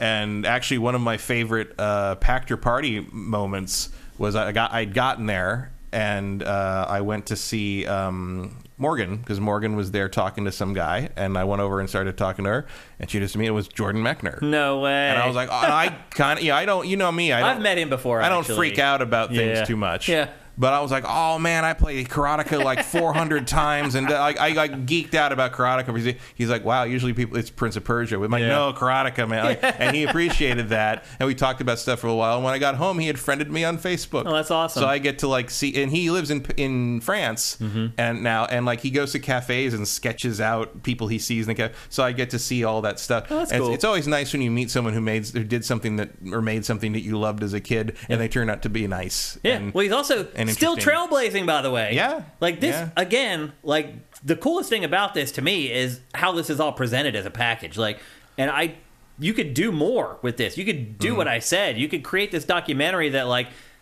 sends you into the build. It's like, and then we worked on this build and blah blah blah. And This just, is also a really good way to present games that are a little too primitive to stand on Yeah. their own. Like, Agreed, yeah. I mean, I love Karateka, but it's not like I would throw it at somebody now. yeah, yeah. Um, but you present it like this, and it feels like you're. It feels like somebody made like an interactive version of icons. Yeah. Like it's like a, it's a, it's a, it's his, You feel like you're playing history. yeah. More than I more than think an it's game. brilliant, man. Like when I found Like, out would- what this was. I would kill a man to have them do this to a game called Wings of Fury, which Yeah. is another Apple II game with a with a plane. I don't know if any of that stuff. I think it was also Or broken. wizardry. I mean, That would work for Wizardry. Um, it would be a good way to get old Wizardry games back in the map. Yeah. Ultima. This would be a good, good for the early Ultimas. This Yeah. would be. They're great. remaking I Wizardry, way.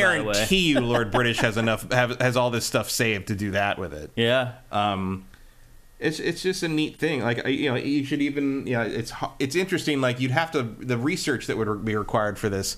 Like especially for, for doing something like for like an old like Japanese game. Like I like do something like this for Pac Man. Right. That's what I'm But saying. But like you'd have to like find people who have some of these things stashed away in closets somewhere and builds of this and builds of that and like you know A lot of it just depends on the people who are making the games. I mean, that's what it comes down yeah, to. I don't- if you have the archive to do it, then yeah, there's there's. I would love to see this- more of this. This is a way to. How much did this about it. cost, by the way? Oh, I think this was fifteen. Fifteen bucks. Yeah. That seems right to me. Yeah, And it's on everything. It's on pretty much every platform. I don't know how this is like flown under the radar so much. Like nobody's covered this. because it's digital eclipse, which is not a huge reach, and because uh, there's very few people who care about Karateka. It- Um, it- but again, to me, it's not about Karateka. yeah, It's- but but people are going to. That's what you're judging it by. Like people are I like, I don't even know what that game is. No, you're right. care. That's what most people would judge it by, Yeah. not knowing what it is. Yeah. Also, it's a little a little weird. Like it's not wrong to call it the making of Karateka, but I think a lot of people look at that title and think it's not a game. right. I mean, when you first told me about it, I was like, "What?" Mm-hmm. And I googled it, and I was like, "Oh my god, how did I not know about this?" Like, Yeah, I only knew about it because I know a guy who worked on it, Uh-huh. and he was posting about it on Facebook, and I'm like, oh, I love that game, so I'm going to totally check that out. And then it was way beyond what I was expecting. I, I was Yeah. I was expecting your usual retro collection. It's like okay, it's got like, you know. Uh, you know, versions, early versions of the game, and early versions of the other stuff he worked on at the time. Like that's pretty standard retro stuff. Okay, cool. But like to have this whole, like you know, it's basically an hour long documentary about the making of this game that almost nobody remembers. Yeah. But it's very interesting because you're you know not even if you don't care about Karateka, this is the story about how the man who created Prince of Persia got started started. making video games. Yeah. Like like when Prince of Persia was uh an, you know that was an atomic bomb. Like it Oh, yeah, changed. People don't realize. and like people they Yeah. talk about it in this doc this as well about like you know people who started developing games out of this after they played it and like oh you can tell a story like you can do it because this was like 82 Mm-hmm. Right. or something 82 yeah. 83 You're playing Pac-Man. And there stuff was like that. nothing like Space this. Invaders. yeah. Nothing like, with that animation. Yeah. With with like movement. Like, you know, Well, remember, and- Intellivision, then comes along a couple years later, and they have the animation for the Yeah. athletes, and it's like, whoa! It's and like, it has the it has the scroll at the beginning, like Star Yeah. Wars, and then it- and then like the other thing that's really cool about it um, that I always liked um, is that how you know it has very little to work with in terms of sound, so it's telling the story with music cues. Like Mm-hmm. if you can't hear it through our B-roll, but like when you see the bad guy standing there with his hand, you know, like that, like a guy runs in, he runs in, and he, and he goes dun dun dun, dun and like and Yeah. like and like he, sounds like a bad, and he, and he goes and he, when he points, he goes, dun, dun, dun, and like Yeah. and they, like and it's like it's like telling you what to think there. Yeah, yeah. And like that would be a key way of imparting information for games until the 3D era, really. Yeah. And this is one of the first games to do that. well, until And- we got out of the cart area where they could era where they could have, Yeah. Mm-hmm. you know, had the space to have vocal samples and stuff. Yeah, with that I'm sounding like a robot. but it was like this is one of the earliest examples of oh you can use music to convey meaning and emotion and and and tell uh, you know you don't need him to say anything in text under the screen you just need that that music cue little- that yeah. tells you oh the bad guys sting. commanding him to go do the thing Yeah. like there's no dialogue through the whole fucking thing and there's great little one of my one of, that's one of my formative memories is so you at the end you beat the guy you beat him if you beat him it's pretty hard like he's hard he, he is much less stupid than the other guys in the game then you can go into the room with the girl with the with Yeah. the princess so and I didn't quite know what to do. So the thing you need to do, because if you go in and if you stop, she sort of like goes like this, and like what you're supposed to do is run into her, and you hug her, and it's the end of the ga- game. Um, but every other enem- eh, thing in the game, if you run straight into something, it kills you It or kills hurts you, right. So I stopped, and like when I stopped and started to drop into the karate pose, she goes yeah, and like kicks you and kills you in one hit, No and that's the end of the game. if you if you like Oh, man. approach her in an, even a slightly aggressive way, she kills you. Yeah. and it's great. I was like, I was Yeah. like, oh, like, and I'd never seen anything like this. Was 1985 or Right. something. I Yeah. played it a couple years after it came out, but it was it was mind boggling. Yeah. And then Prince of Persia coming out and like you know being like, oh, and then you find out that's the same guy, and you're like, oh, It of course up. it is, of course Yeah, it is. It makes sense. Yeah. So there you go. That's the making of Karateka. I'm glad I'm saying that correctly now. It's available for everything Assume for it 15 is. bucks. Karateka was a long. I, mean, I think that's the, that's the way he pronounces it. Well, that's all that matters. Um, I remember, and that's the way I pronounced it when I was playing it. But then I remember uh, there were ads for it for I want to say the Commodore 64. There were ads for the Commodore 64 or whatever, and it was like getting in, yeah, yeah, yeah. and they would list a bunch of games, and they listed this one, but the announcer said Karateka. No. and I'm like, is that how you're supposed to pronounce it? different 'Cause than I, I I don't think it. that's I don't think that's right. There's no. Because it's just, just karateka. Yeah. It just means practitioner of karate. Right. Like, yeah. Yeah. uh, so it's uh, yeah. So this was a very very pleasant surprise out of almost nowhere. Yeah. Um, both in the sense of resurrecting a game that I loved as a kid, and like this is the best retro presentation of anything I've ever seen. It's really cool. Like Yeah. it's phenomenally good. Yeah. So that's what we like to do on Game Face sometimes. Turn you guys onto some stuff, some uh, products that are really pushing the boundaries on stuff. I really feel like this is really innovative and something that maybe, at the very least, I think publishers are going to start fishing around and saying, hey, could we do something like that maybe? Mm-hmm. It's the most clever way to repackage a retro game that I've ever seen. for sure. Yeah. and like it's way work. better than just a random art gallery or some little thing like like this is really well. I mean, clearly a lot of effort went in. You know, Yeah. like they went they got a crew and they went on. You know, there's there's some real effort happening here, and it's only possible in a situation where you actually have all that history still Yeah. there and the people are still around and living. But that's the other thing is like Time is the enemy. time is the enemy, but also like this is we're getting to the point where some of the people that were there in the beginning are not going to be around much Right. longer. Yeah. Um, not that Jordan Mechner's that old, Right. but like there's other people that like maybe were Were running older when they were doing that. Yeah. Like you got to get to these people. Yeah. You, you got to get to the, you got to record this. You got to get this on on tape. You got to have. you would think there'd be down. like tons of Atari 2600 games you could do this with.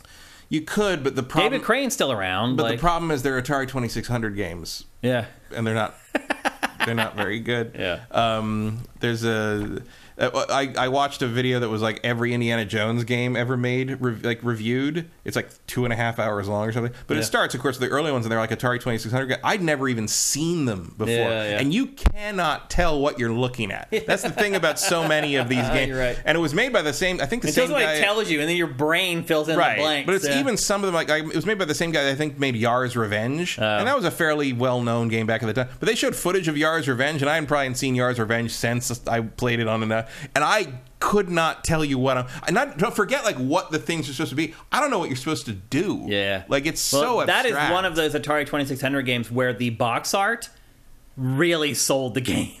Oh yeah, the Like box the art. box art for Yar's Revenge is awesome, but Yeah, it's need, like you need to have that what- box art right in front of you. Like, no, okay, that's what I'm supposed to be thinking. All right, yeah. Exactly. Yep. So there you go. That's the making of Karateka, and it's available for everything for 15 bucks. And we say everybody should get it. Support products like this so we get more. Mm-hmm. Yeah, even if you don't care about Karateka, like buy it to see how it should be done. Yeah. Uh, like this is all. It's also great that this exists because now you can just show this to someone and say that's what we want to do Yeah. with your old game. Right. Like that should be enough to convince. Digital anybody. Eclipse should be able to do this for perpetuity if it wants to. This should be their new like cottage industry. Yeah. It's just doing this for for old games. Yep, agreed. All right. Show's not quite over yet, but it almost is. But before that, it's time to hear a word from our sponsor, SoundWizardry.com. Experience the realm of extraordinary audio with Sound Wizardry. With a decade long journey in sound design, we animate your movies and video games with the breath of sound. Our wide ranging services include sound design, Foley, sound mixing and mastering, audio implementation, dialogue mastering, and the crafting of unique sound effects from freshly recorded material. Our portfolio contains Baldur's Gate 3, Steven Universe, Alan Wake 2, Gwent, Cyberpunk 2077, and more. Visit soundwizardry.com and let us transmute your vision into an auditory marvel.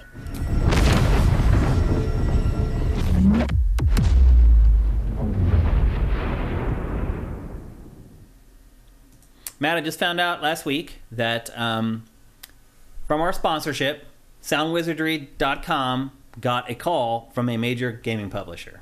Nice. That's what we like to hear. What major gaming publisher is watching this show? I'm not going to share that All right. because I haven't talked to him about it, so I don't know if he wants people to know. Mm. But yeah, it's awesome. I was like, that is Mm. freaking amazing. Someone's always paying attention, Mr. Mulder. His point was that like there are important people watching your show, Mm. basically, um, which is why he wanted to sponsor our show. So big like- thanks to Sound Wizardry. It can sometimes be a detriment because like there was the time when we found out that Steven Spielberg watched the G4 po- feedback Oh, right. podcast, and we're like, "Wh- "What?" like, and he's like, "Oh, his assistant came up to Adam during some charity event. It's like, oh, Steven said thanks for the boom block, the kind words about Boom Blox." He's like, oh, What? Steven, what?" And- and he's, he's like, he what? He's like, oh, he never misses it. I'm like, yeah. don't tell me that. Don't tell me Steven Spielberg listening to what I think about Devil May Cry. Come on, like nobody needs to know that. yep. Yep. So a big thanks to soundwizardry.com for their sponsorship. If you have any audio issues, projects, whatever, hit them up. They can handle all of it. Even if I think you just need some consulting. Like sometimes I just, you know, I probably should pay him for this, but I haven't. He's been very, very kind to me. But there are times where I just have questions about audio and I email him and he's very gracious and he answers them for me. They are audio experts. So if you need anything sound related, make sure you hit up soundwizardry.com. And with that, now it's time for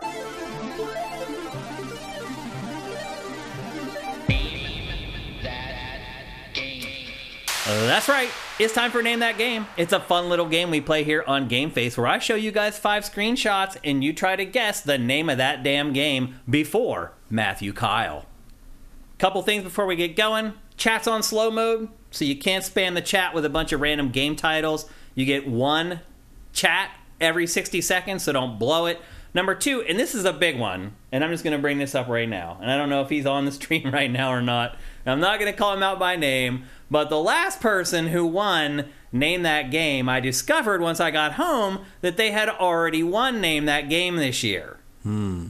And one of the rules is you can only win once per year. Jail. And, and so, Jail for a thousand years. and so if you've already won, do not play. I was very dismayed to learn that. Now, to be fair, I will say that the person who won did not reach out to me trying to get a second free game, which I do appreciate. But somebody else could have won name that game. So if you've already won this year, do not play. Also, if you have no interest in a code for a PC game, you're not going to play it, you don't know anyone who would play it, please don't play. Uh, we give away a free game, and I'll just say right now, I don't know if he's on the stream either. Swanland, Sifter Swanland, hooks us up with a ton of codes for the free game, so I just want to call him out here on the show and thank him for supplying the codes. But let's not waste the codes. If you're not going to play a PC game or you're not going to give it away to somebody who will play a PC game, also please do not play. Just kick your feet up and enjoy. Um, my prognostication is well, I just totally went to the wrong screen here. My prognostication is that. Oh, what did I just do? Hold on. I think I just totally messed up the TriCaster. No, here we go. Thank heavens. My prognostication is that this will take it until the fourth image until you guys get it. That's what I'm guessing. But we'll see. I'm always wrong on this, so we'll see how it goes. Are you ready, Matt, for Name That Game? sure. Are you guys ready? Here is the first image.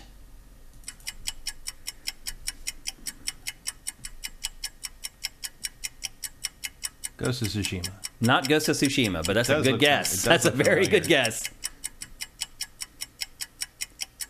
Everybody thinking in the chat. Swanlin is here. So thank you, Swanlin, for all the codes you give out for this. MGS2, no. Mech Warrior Online, no. That's an interesting guess. Oh, huh, I was so hmm. so wrong. Sleeping Turtle three got it already. That's crazy, dude. It is Life is Strange, and he got it from that. That's amazing. You guys blow me away. Wow, I really didn't think you guys would get it that early, but you did. So Sleeping Turtle 3, congratulations. It's over. Everyone's still guessing. It's over. He already got it. It took him like 2 seconds. That's amazing.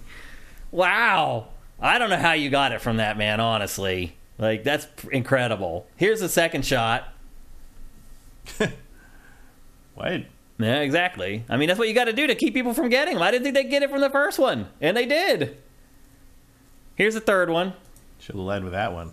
Shows you the lighthouse, Yeah. which could have tipped some people off. There are obviously I would have known that. you would have. Yeah. I mean, there are obviously tons of lighthouses in video games. but- Yeah, but that's the lightest Life is Strange. I mean, I I knew that tr- those trees, but I, like, I did, couldn't place it. And then when he said that, I was like, oh, They're yeah. blurred so much, though. Like I don't know. I'm shocked Yeah, but there's a, it. it doesn't matter. They're blurred. Is the way they're constructed. Like they're, Yeah. the, the construction of a tree is Is kind of a almost tell. a fingerprint It with, is, some, with right. the developer. That's a good point. Like you always know a Bethesda tree, Yeah. Yep. whether you realize it or not. Sneaky says I'd get it on image too. It's the pool, right? Yep, it was from Mm. the pool scene. Yeah. See, different people resonate with different clues. Here's the fourth one where I was like, they'll definitely get it from There's the this. academy, yeah. it shows the academy. And then if you didn't get it from this one, you didn't play Life is Strange. yeah, And you probably didn't watch any trailers for it either. yep. So, all right. Well, once again, another round of applause. That's incredible, man, that you got that just from those trees. You guys are awesome. I say it every week. We have the best. Uh, we have the best audience. Sifters rule all, as far as gamers are concerned. That's how I feel about it. Um, so there you go. Congratulations. Um, send us a DM. You can do it right here on Twitch at twitch.tv slash sifted games. You can send me a DM on Twitter. I'm at Dinfire. Um, not for long, but I'm still there. I haven't tweeted in like two months, but my, account's still there. But I do check for DMs after the show's over to see if you guys DM me there, so I will look. Um, or you can DM Sifted on Twitter at Sifted Games, or you can just DM me on Sifted at Shane, and we'll get your code out to you. Congratulations once again. And with that, we do have a little bit of time for some Q&A, or do we? Yep, we have enough time for about two questions. so let's let's see what you guys got here. Uh, let's see. El Guapo three three eight five. I got here late, so apologies if you are. Went over this. Uh, with SAG-AFTRA members voting for a video game strike, how big of an impact with it, will this have with the short term, long term prospect for video game development? We did kind of talk about. Slightly. I mean, it may it may or may not happen. They just voted to approve it, um, so that it still may or may not happen. Uh, short term, nothing. Long term, it could significantly delay some things. But I don't think a video game SAG strike would would feasibly last past Thanksgiving because of other things in play. Were you So- surprised that the writer strike ended? Because you had said earlier you thought it might go into next year. I was surprised when I saw it. Um, so I think what happened there was, um, well, I well, I think partly what happened there is they realized that the uh, the AI model is not feasible, mm-hmm. um, and they they had no other they had no other recourse. Um, there may be other things in play. Um, the also the horrible uh, choice to form the coalition of s- streaming service Right. owners Yeah. uh, may have been sort of their back their back door out of this uh, for the for the studios. That's going to come to that's going to bite them in the ass eventually. Um, yeah, the WGA seems pretty happy with what they got. They still Yeah. have to, they still have to figure out, things out with SAG, but um, SAG should be an easier get. The writers were the ones who were going to be most likely to be shortchanged, um, and it sounds like they weren't. At least at least as far as the WGA leadership is concerned. Um, so we'll see. Okay. Um, I think I saw someone yeah, from Erebus Jones. The newer Resident Evil games are coming to iPhone. Do you think Apple could make a splash in gaming if they developed a dock and pad for their phone like the Switch? Good question, Erebus Jones. Um, Yeah, I think they could absolutely. I mean, I would just like a device that I could just, uh, besides doing it with like AirPlay, I would like to be able to plug my phone into my TV Eh, I, I- I would. I- it's never occurred to me to want to do that. because AirPlay's laggy and the audio quality's crappy. Like, I would like to have a cable plugged into my TV. I can just plug my phone in and just go through my phone like on my TV. Hmm.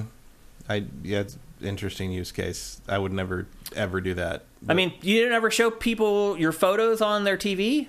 I have a laptop for that, but also like no, I don't really. Oh, I do it all the time. No. Like if I go when I go home, I sit with my mom on her TV. you I know- just go through my photos from the last six months and show her everything that I've done. You know, done. the last time I I downloaded photos from my phone to my computer. I mean, I don't do it either, but that's Mm. beside the point. I'm just showing photos to people. Um, but anyway, I would like to see it. Um, when people buy it, eh, Eh, I mean, I there's no hook for an Apple game device like that. It's like what's going to be on it? What what can I count on to be on it? What? three Resident Evil games. Yeah, but it's like, it's like there's no there Right. there. You know, they're not a game company. Also, Um, they announced today that they're going to charge sixty dollars for the Resident Evil Four remake on iPhone. not not to me. Can I play taps right now for? The- Seriously, I I think it's a terrible idea. Um, I mean, that does speak to like how well the level of quality they think it's at. Mm-hmm. But I, who, who willing to pay sixty dollars for that game does not already have that game. Yeah. on something else. It's just I don't. the market for point. console games on mobile is just small. We know that already. Like, so I, but his question is saying, okay, well, what if they take that extra step so that the to, to increase the size of the market? Like, it's a smart question, but sure, but like my response to that is mainly um, think about how much Apple would charge for that item. yeah, They charge you thirty bucks for a fucking cable. that's true. That that that dock would be more than a Switch You're right. for a fifteen hundred dollar phone. yeah, I it's just it's it's an it's to me it's a dead end. yeah. Uh, Like the entry level on it is so ridiculously high price wise, it doesn't make any sense. Lynn Jeff ninety nine. What about an audio version of name that game? What with like Sounds. OSTs or sound effects? yeah. I used to have a bunch of gaming sound effects loaded on the TriCaster. They got We- deleted somehow. We used to do that um, back in the old old days. We had a our our chat room group on AOL. this guy was like a huge That's when you know it was the old yeah, old days. This guy was a huge collector of uh, OSTs, and he had it all ripped to MP3s back when that was a thing you had to do like by hand. Uh-huh. Um, and he every it was called his random daily game music track, and he would send an unlabeled, just like it was labeled like what number it was, and he did it for years. It was he got into thousands, I think he got up to a thousand and stopped. Mm-hmm. But it was like he just send everybody in uh, an MP3, and you had to listen to whoever responded with the right answer first like one. And like for some, once in a while for special ones like someone would contribute like a game code or a or a, when that was unusual. Or like if you win this i'll send you like i when i used to get like um swag for stuff I didn't want, I would tell him, and so he would eventually like he knew I had a shirt for whatever this game was, so then he'd send that. He's like, if you win this, you get a shirt for the game, mm-hmm. and so I would send somebody a shirt that I didn't want. Huh, that's cool. So we used to do that back in the day. It was fun. Something worth worth considering for sure, Jeff Lynn, no doubt about it. Um, but we're gonna have to call it right there. But, but for- that was also that was back in like the early 2000s when you couldn't Google anything. So Right. like it was the whole song. It wasn't like Right. five seconds of it. It was whole Yeah. And like if you didn't know it, you didn't know it. That was it. I mean, it's like name that tune for video games, Yeah. basically. That old game show from the '80s, I think it was, or '70s. I don't remember. Both. It was. It, was- Yeah, I guess for a it did last for a while. Maybe I think it's they're doing a new one now. There probably too, is a new I think one I saw now, a promo for for it on TV. I mean, there's a bunch of Wordle style games for that anyway. Might as well make a Yeah. make a commercial enterprise out of it. Why not? Yep. All right, that's going to do it for GameFace 359. If you're watching this show on YouTube or you're listening to it on any of the podcast services, and it is on all of them, um, it would be great if you could head to patreon.com slash sifted and support us with a monthly pledge. Uh, $4 a month gets you all our content early. You get GameFace four days early. You get Pactor Factor a week early. You get all our other content at least three days early. And again, that's $4 a month. We're way below what all the other major gaming Patreons are at.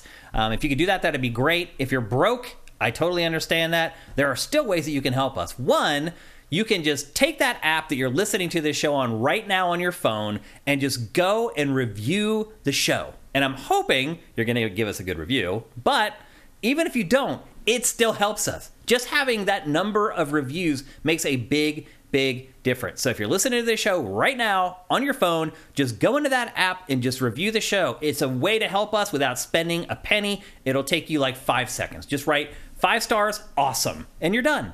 Um, also, another way you can help us that actually will give us money is if you help us out with Twitch Prime. If you're watching it on YouTube, down below is the instructions. If you've been watching Pactor Factor for the last however many years, you already know all about it. Um, it's very simple to do. Once you link your accounts, it literally takes three seconds to give us $2.50 every month. It's free if you're an Amazon Prime subscriber. Also, by the way, Matt, did you see that Amazon Prime is now going to start charging us $3 a month to watch the Amazon Prime without ads? I did see that. It's Jeff, crazy. Jeff Bezos is not on, rich enough. On top of the what, what is it now? Like 140 bucks a year for Amazon Prime? yep, something like that. And now they want to they want a nickel and dime us for three dollars more per month. Anyway, well, it's going to cost them so much more to pay these writers fairly. exactly. So- Well, my point is, get everything you can out of that Amazon Prime subscription and help us out with it. Again, Amazon gives us free money. It costs you nothing. So we'd really appreciate it if you could do that. But obviously the best thing is go to patreon.com slash sifted and give us a pledge because that is permanent and something that we can count on when we try to figure out our budgets and things like that. So we really appreciate it. Thanks to everybody in our chat. As always, they're awesome. They fact check us in real time. They add context. They ask great questions. They kill it at Name That Game. Um, so thanks to everybody who showed up. We will be here on Tuesday. I realize this was a short week. We got the show together in like five and a half days or whatever. And we will be here every Tuesday at twitch.tv slash sifted games at 1 p.m. Pacific, 4 p.m. Eastern until the end of the year. Um, no more vacations, no more anything. We are now on the Q4 grind, Matt Kyle. Are you ready? sure. So anyway, um, I hope you guys enjoyed the show. I hope you guys have a great week. I hope you guys play some great games. We'll see you next Tuesday. GameFace's up and out.